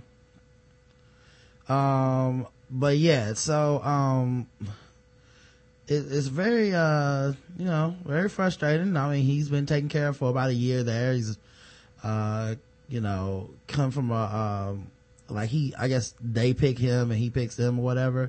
Mhm. Uh, he's, he's in their foster care. Right. Um, the pictures on the wall were of their other three children, and the, Mhm. if you can't tell, the family is white and he's black. Um, and uh, that's why they decided that yeah, uh, make him belligerent and angry. Yes, because he's like, I'm in my goddamn home. Why are you here? Right? It's like put your hands on the door. Why? And that's belligerent. That's all it takes to be belligerent to a police officer if you're black. Question marks, guys. Question marks are the most belligerent um uh That's where it punctu- punctuation in all of english english vernacular if you are a black person Yeah, yeah. And so, so if he'd just let y'all taking him away, the family come home and he's not there, they're like, okay, our child is missing now. Also i would be upset too because i'm also thinking like who the fuck called the police And, and you know my- what i mean and- like why would does anyone call you guys i didn't do anything wrong they didn't you know what i mean like i get why he would be upset you know but they tried to make it seem like you know he was crazy or some shit And, and my thing is this. Somebody called the police basically because it was a black dude that just walked into a home. mm-hmm. Uh, and my thing is that even if that person was considered themselves being a good citizen, the problem is the police response. Mm-hmm. Period. The problem is the police response. You don't ask questions. You just, as many families around the country that are mixed, you just assume that because the white family is up there that he just didn't belong there. Mm-hmm. You just made that assumption. yep So if it had been a black family up there, you'd have been like, "Oh, my bad, we walked to the wrong house." Yeah. Okay. So, um, um, here we go. Uh, let's play our other game. Go to happier times you guys. Okay. Oh, we're not. Uh, so, we're, so we're Zero to that- 100. We're assuming that everybody's a hundred then. Oh yeah, it's a hundred. me. Okay. Yeah. Oh, I just wanted to be sure. Okay. Now that it's time for some guest the race. That's right, it's guest the race time. Now that it's time for some guest the race. That's right, it's guest the race time. That's right, it's time for guest the race. The number one game show going across all the podcast land where we read or play news articles from all over the globe and we ask our contestants today, the chat room, to guess the race. And the chat room is racist. Very. Let's get into it. Um, there is a lady who was a teaching assistant and now she is making six figure income on Vine, shaking her booty. You get paid for doing Vine? I didn't know that. Me either. Jessica Vanessa is the number one twerker in the world with 2 million social media followers. I give her 10 out of 10. And the 22 year old makes a six figure salary from her online appearances. What I make in six seconds would take me like four months to make as a pre-K teacher at work. It's just because boys are perverted. I don't necessarily want to say my income, but I can tell you this. I bought a new car, paid it off in full, and I was able to get out of debt from my school that I graduated from. Uh, I should come out to this part of the beach more often. Down to the side. Jessica used to work as a kindergarten teacher, but took a huge risk by quitting her job to focus on making her videos. Either I make money on the internet, I make money doing these videos, or I'm gonna be broke and jobless. And once I quit, thank God all these opportunities out of nowhere for some reason just rammed into my face like, hey, we want you here, we want you there, come travel here, come travel there. We're gonna offer you this much money and this much money. And I was like, whoa, whoa, whoa, you know, it was like so much to take in. However, social media sensation Jessica wasn't always this outgoing. When I was younger, I was very shy. I didn't like dancing in front of anybody. I didn't talk unless I was spoken to. I started to hang out with a different crowd.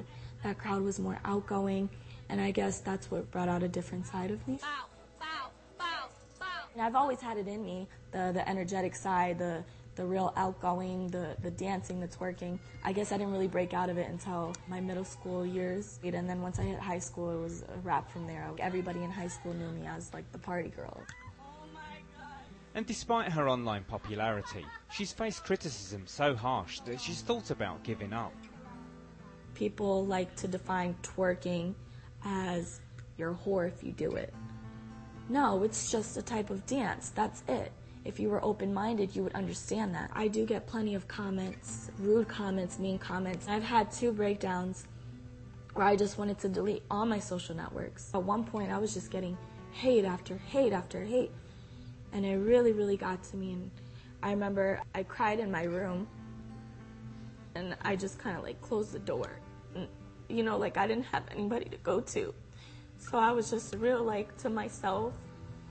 I felt alone. Like, how can I have one point, you know, nine million followers and feel this alone? However, she can rely on the support of her family. When it comes to my twerking, they're very open minded people. They don't look at it as degrading, they don't look at it in disgust. Uh, they're very supportive. Whatever I like doing, whatever I feel like doing, yeah, go ahead and do it, is what they would say. Her brother Joshua is her cameraman, and Jessica says, That seems weird. I mean, up until this point, it was all a little weird.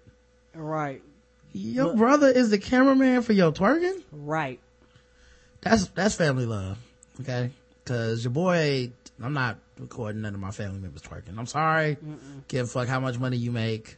You're gonna need to outsource some cameraman work cause Right. I'm not gonna be looking at my little sisters shaking them cakes. Sorry. even her grandmother would approve. She's wild and crazy like me.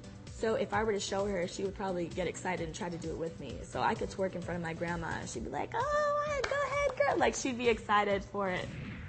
Jessica's dad, Rafael, does have some reservations though.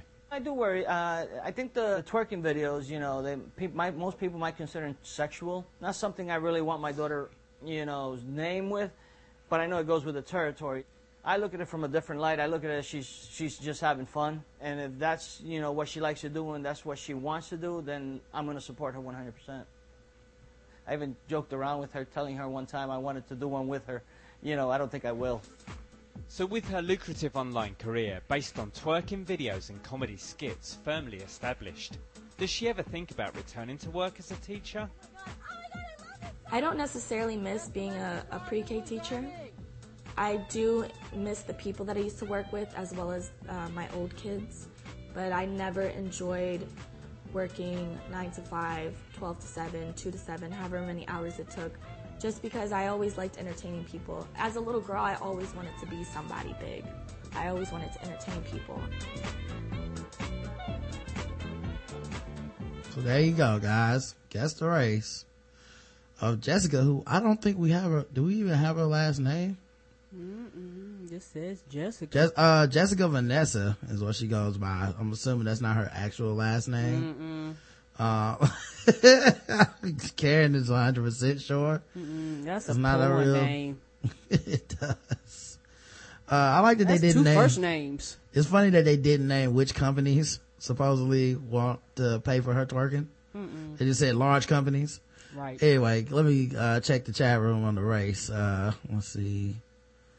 Um, I have to scroll up a little bit. wow. Oh, okay. Making six figures from twerking on Vine. It doesn't get any whiter than this. Top dollar for that Snow White privilege. White Snow Bunny. Twerking is her tr- trendy t- Timberland, her tw- trendy Timberlands white. Uh, a- appropriator. Ha! Awkward turkey, twerking white. Iggy's cousin white. One who goes from Miss Molly to Romper Room, Iggy Azalea. She cried while counting them dollars white. Cracking my knuckles, says Miss Crucible. That's not a race. Uh, I actually follow Jessica Vanessa, lol. I know what race she is. I hear that, Pat. Rent, uh, what, hold on. Rent Razor, white. Gotta be a white woman since white people Columbus twerking and legitimize it. It's money in it and the news is not shaming her so white. Hmm. So supposed to take, so suppose we supposed to care about them tears. White.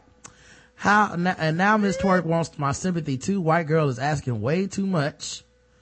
Um, Let's see where we're at. Oh, one who can garner sympathy through her white tears, Baldwin Hill's voice with a Compton ass and the skills to pay the bills, descendant of slave quarters mistress. Oh. So that's black, I'm assuming. Mm, Jessica Rabbit, white woman tears trump all. A black father would have made a Vine video of him getting her beat, giving her a beating. White. Ain't no damn way a black girl could twerk in front of Big Mama. Take showers of cold water white. This is quite a long video of someone who made six second clips. That's not a race. Um, I know her, so you guess you can't race, uh, guess. The correct answer is Karen. What race is Jessica Vanessa in your opinion? Um, That's a white girl. that is a white girl, everybody. People that said white got it. One person said black.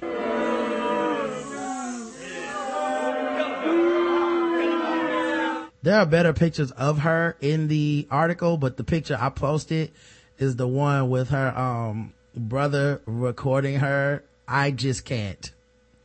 Nope.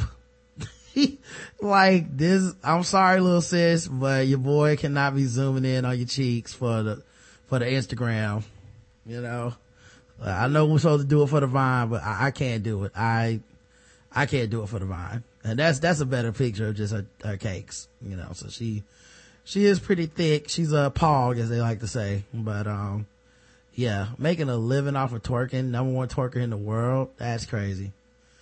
How can I have 1.9 million followers? It feels so alone. Right. So those people saying she's a different nationality. I don't know. He just asked me from looking at the Yeah. picture. I would say Latino. That's what personally. I think cause her father looked Latino, in my opinion. Um, but Karen says white and we go by what Karen says. So you motherfuckers, and all of y'all should be happy that you got it because Karen made most of y'all get it rather than missing. So Oh, oh. if it was up to me, I would have said Latino and y'all niggas would have all missed it. And I would have played nothing but booze. That's true. Cause they 'Cause look, they nobody- look white to me. Nobody gets Latino. Um, let's go to the bonus round because it's a football Sunday we're not gonna be fucking around with y'all niggas too No, much. and Walking Dead Sunday.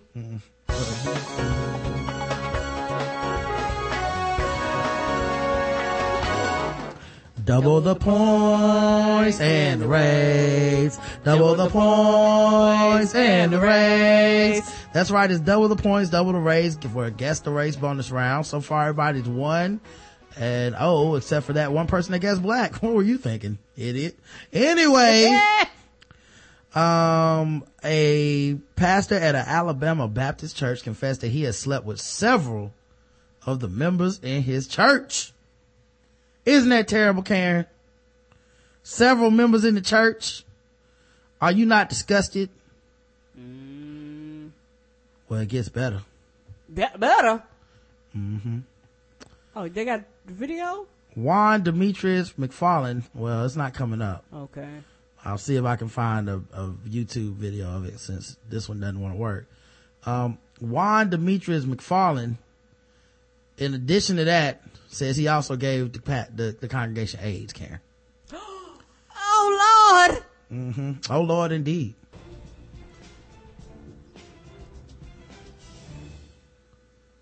Oh, but according to our other Demetrius boy, that's not gonna McFarland did not hold back. When What, Karen? According to our boy not too long ago, that shouldn't happen, right? hmm Biblically correct sex. He revealed to worshipers at Shiloh Baptist Church on September 14th that he contracted HIV in 2003 and discovered in 2008 he had AIDS. The church was very accepting of Reverend McFarland. They were willing to help him in any way possible. But once the pastor with 23 years of leadership started revealing more and more on the following Sundays, members and leaders say they realized McFarland had crossed the line. In a resolution read aloud at church, leaders shared and Pastor McFarland confirmed to us he admitted drug use, mishandling church funds, and what members say was the ultimate shocker, described by church deacon Nathan Williams Jr. Concealed from the congregation of the church that he had knowingly engaged in adultery. In case you can't hear the audio, it's so fucked up. He concealed from the congregation of this church that he had knowingly engaged in adultery in the church building with female members of the Shiloh Missionary Baptist Church while knowingly having AIDS. Mm. He put him in the missionary, all right. In the church building were female members of Shiloh Missionary Baptist Church while knowing the having AIDS. This past Sunday, McFarland was removed as church pastor. Still, church members say some congregation members are afraid to come forward, and many are concerned. Who does this to people? And you're the leader. Who does this? I know a lady who is a member of the church who said she had slept with him and that she didn't want this to go public. And, um, you know, she's running out now trying to find out, you know, if, if there's anything wrong with her. And my heart goes out to her because she's been a wonderful, wonderful member of the church. Deacon Williams says in his 70 years at the church, this is the biggest scandal the church has ever experienced. Williams says leaders have obtained legal counsel and is now focused on moving the church forward. Our move is going to come directly from the council. For a quick second, I just gotta cut to this. Uh, I love that they did the still shot of him like reading the Bible, sitting in the chair. Ah. But then when they zoomed in on him reading the Bible to show that he was actually reading it, they had him flipping pages through Psalms fast as shit. Like, what was he, speed reading the Bible? I know. Nah, we don't. We don't. Let's. Let's. We don't want to hear too much about David. Keep going. We want peace.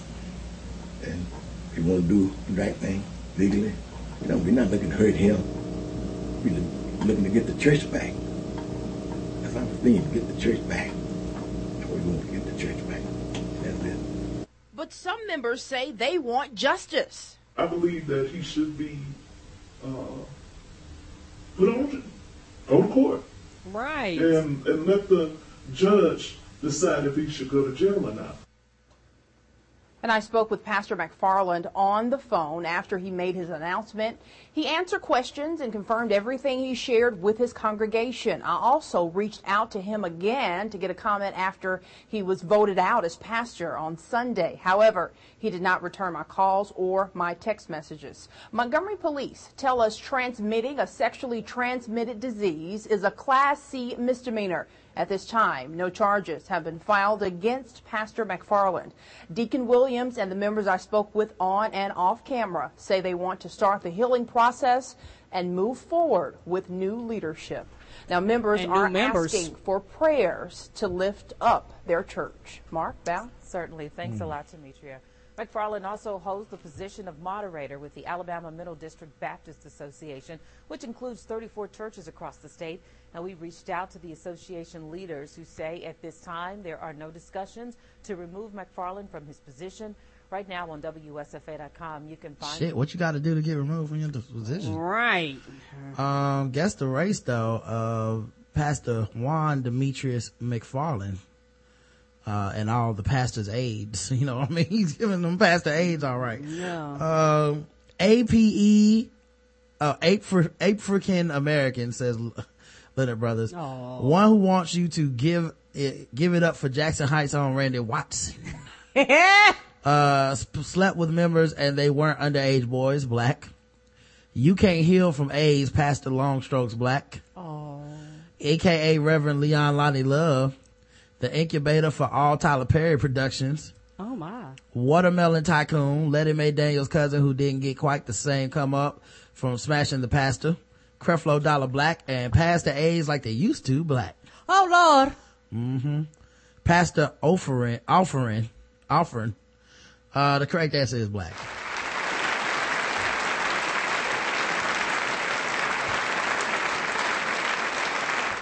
Oh, Man. and uh, before you move on, this might be a little off off uh, subject, but it, but the chat room, somebody in the chat room said something. What was that we watched yesterday? Where, uh, where that Chinese dude was doing that Letty Mae lip acting. Oh, we're watching Tenchu, uh, Yeah. episode eight. Hey, that dude was doing some of the best Letty Mae lip acting. Okay. hmm It made me think about that. It was good. hmm He was quivering and shit. It was excellent. Uh, all right, last story, guys. Okay, we'll get out of here on this guess the race. Um, and then sword ratchetness. An Indian, an Indiana man previously convicted of having sex with a chicken is now accused of having sex with another bird.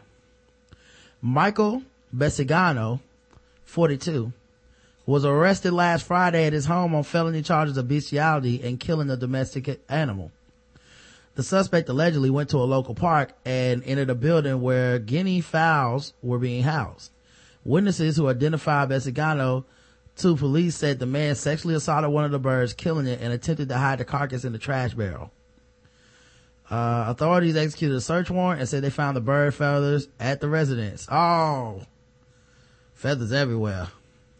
I bet it, I bet it was the subliminal messages from the Chick-fil-A cows, you know.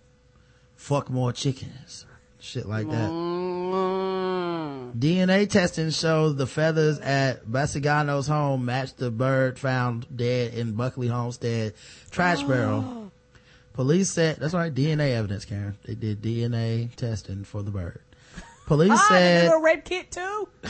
police said, they probably did. Oh, who's the person that had to do that bullshit? Police said Basigano was wearing blue jeans covered in blood when they searched his home. Didn't even change pants. An analysis by the Indiana State Police Laboratory found the blood on the jeans belonged to an undetermined species of animal. So that might be a whole different bird that he, or something that he fucked. The animal abuser allegedly had rub, had a rubber wolf mask and an altar of candles set up at his residence. Oh, you let the wolf into the chicken's den. Mm. Basigano, whose mother says they say suffers from schizophrenia, has a long history of involving animal cruelty and bestiality. In '92, he was convicted of having sex with and killing a Rottweiler. He served two years. Even Mike Vick was like, "I wasn't fucking him though." Right. I might did some cruel things, but I ain't go that way. In 2002, Basigano was convic- sentenced to four years in prison after having sex with and killing a chicken. So you get four years for a chicken and two for a dog. That seems wrong. Right. We eat chickens. And I guess that's why. And that, be fucking the food, sir. Right, might have some sperm in our chicken. Uh, in that incident, police said he took the chicken to a hotel room. Hey, give us some lingerie too. Can we get up on this room? Yes. Uh, he plucked its feathers and then sexually abused the animal before killing it. So he wanted to get it naked. Now, how do you do that in a hotel room? Cause like, it already Oh, makes, so a- so you don't take you don't take your uh the bras off. You be like, girl, let me see them titties pluck. nah, let Pluck, me see them, let me see them breasts. Up up breasts. I'm sorry, breasts. Chickens got breasts. What? And them thighs. Let me see them thighs. Regular sex is already kind of loud in a hotel room. Right. Like, what the fuck is chicken sex like? Right? Did he did he uh, uh gag it? I mean, cause it's gonna make a lot of fucking noise. That's Mm-hmm. a goddamn chicken. Like, oh, oh god, he's fucking that chicken again. Did he put one of them red balls in his mouth? Sir, can you please turn down the, the chicken fucking, please? Why Um, they have it chained up or some shit? I mean, it's a chicken. he sexually abused the animal before killing it. While in jail, he would reportedly paint stripes on himself and refer to himself as the master of cats. And they kept letting him out. After 2002 incident, Right hand chickens. A law was passed making sexual relationship with, sexual relations with animals a crime. Oh, so they just recently passed the law. It was like, you know what? Mm-hmm. We're tired of your ass. Somebody make this shit a law so we can lock his ass up for real. Yeah, chicken run indeed. Right. The chickens are running. hmm Uh, let's guess the race here. Uh, this man and his, uh, secret herbs and spices. Ah, more than 17 apparently. He put the F in KFC. You know what I'm saying, guys? Oh Lord. Black people love chicken, but they do not love, love them birds. Well, what race is he though, Joe Spacely? More than just one race in the world. White, he says later. Disease spreading person pur- purchasing cheesy cracker. Old McDonald is way nastier than I remember, and yes means yes laws are really ah! putting dudes in a desperate position. White. Yes, it is. Living La Vida Seco, Seco Latino. What did those chickens have on though, freaky ass cracker? El Pollo Loco ah! tried to add special sauce to it, Latino. Oh. Culture vulture who took chicken head seriously. One who loves dark meat but can't tell his family white. He didn't fry it up and kill it. He did fry, he didn't fry it up after killing it. One who prefers arroz, arroz con pollo when replace with, where he, re- where he replaces rice with his penis. He effed that bird like his ancestors effed over the entire world, Col- Sanders Triple X edition. Oh. Half on a two, half on a two piece. All I need is your feathers next to me. White, says B. Sam's. Oh, All right, the correct answer is Karen. What what race is uh Michael Bessigano? Oh, that dude white. White. He is a white man. Everybody. I will put his picture in the chat so everybody that gets white, you get some claps.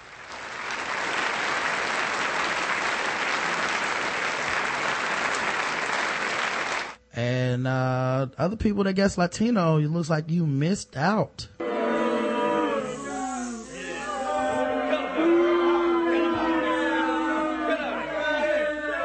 Just keep on fucking that chicken. Remember that? Also, th- does the chicken bring its own biscuits? You can sop me in these. Mm-hmm. Um, you remember that, that news report where that dude was like, keep on fucking that chicken by accident? Ah! I wonder if that's, he heard that and he just took it serious. Yeah, take that to heart. Um, a Lug Elsinore man, uh, had a standoff, uh, with the police while having a sword. Lake Elsinore, California. This man was arrested after he allegedly threatened a family member with a sword and held another elderly family member hostage during a standoff with authorities. Really? You'll put the sword to grandmama now? Uh, the deputies were called to the house around 2 p.m. Saturday. The man later identified 47 year old John Kirby allegedly threatened to hurt a relative with a sword. That relative escaped the home, but another elderly relative did not and was held hostage. Kirby initially refused to surrender and barricaded himself inside the home. As a result, the SWAT team was called in. The sheriff's department asked police to avoid the area of Graham Avenue. Uh, el- the elderly relative was eventually let go and Kirby turned himself in peacefully. He was arrested for making criminal threats and assault with a deadly weapon. Turned on his own family, y'all. Everybody got some. Mm-hmm. Um, let's see if we can find another one, uh, real quick before we go. Um, here's one. A man waving a sword on Market Street was arrested. A man swinging a sword on Market Street shortly before 4 a.m. Thursday was arrested and charged and held in custody on bail for a bail hearing. Police received a 911 call about the man who was swinging a sword and hitting objects in his path. Patrol officers found the man who had a sword in one hand and a sheath in the other. An officer ordered him to the ground. The man was arrested and the sword seized without incident.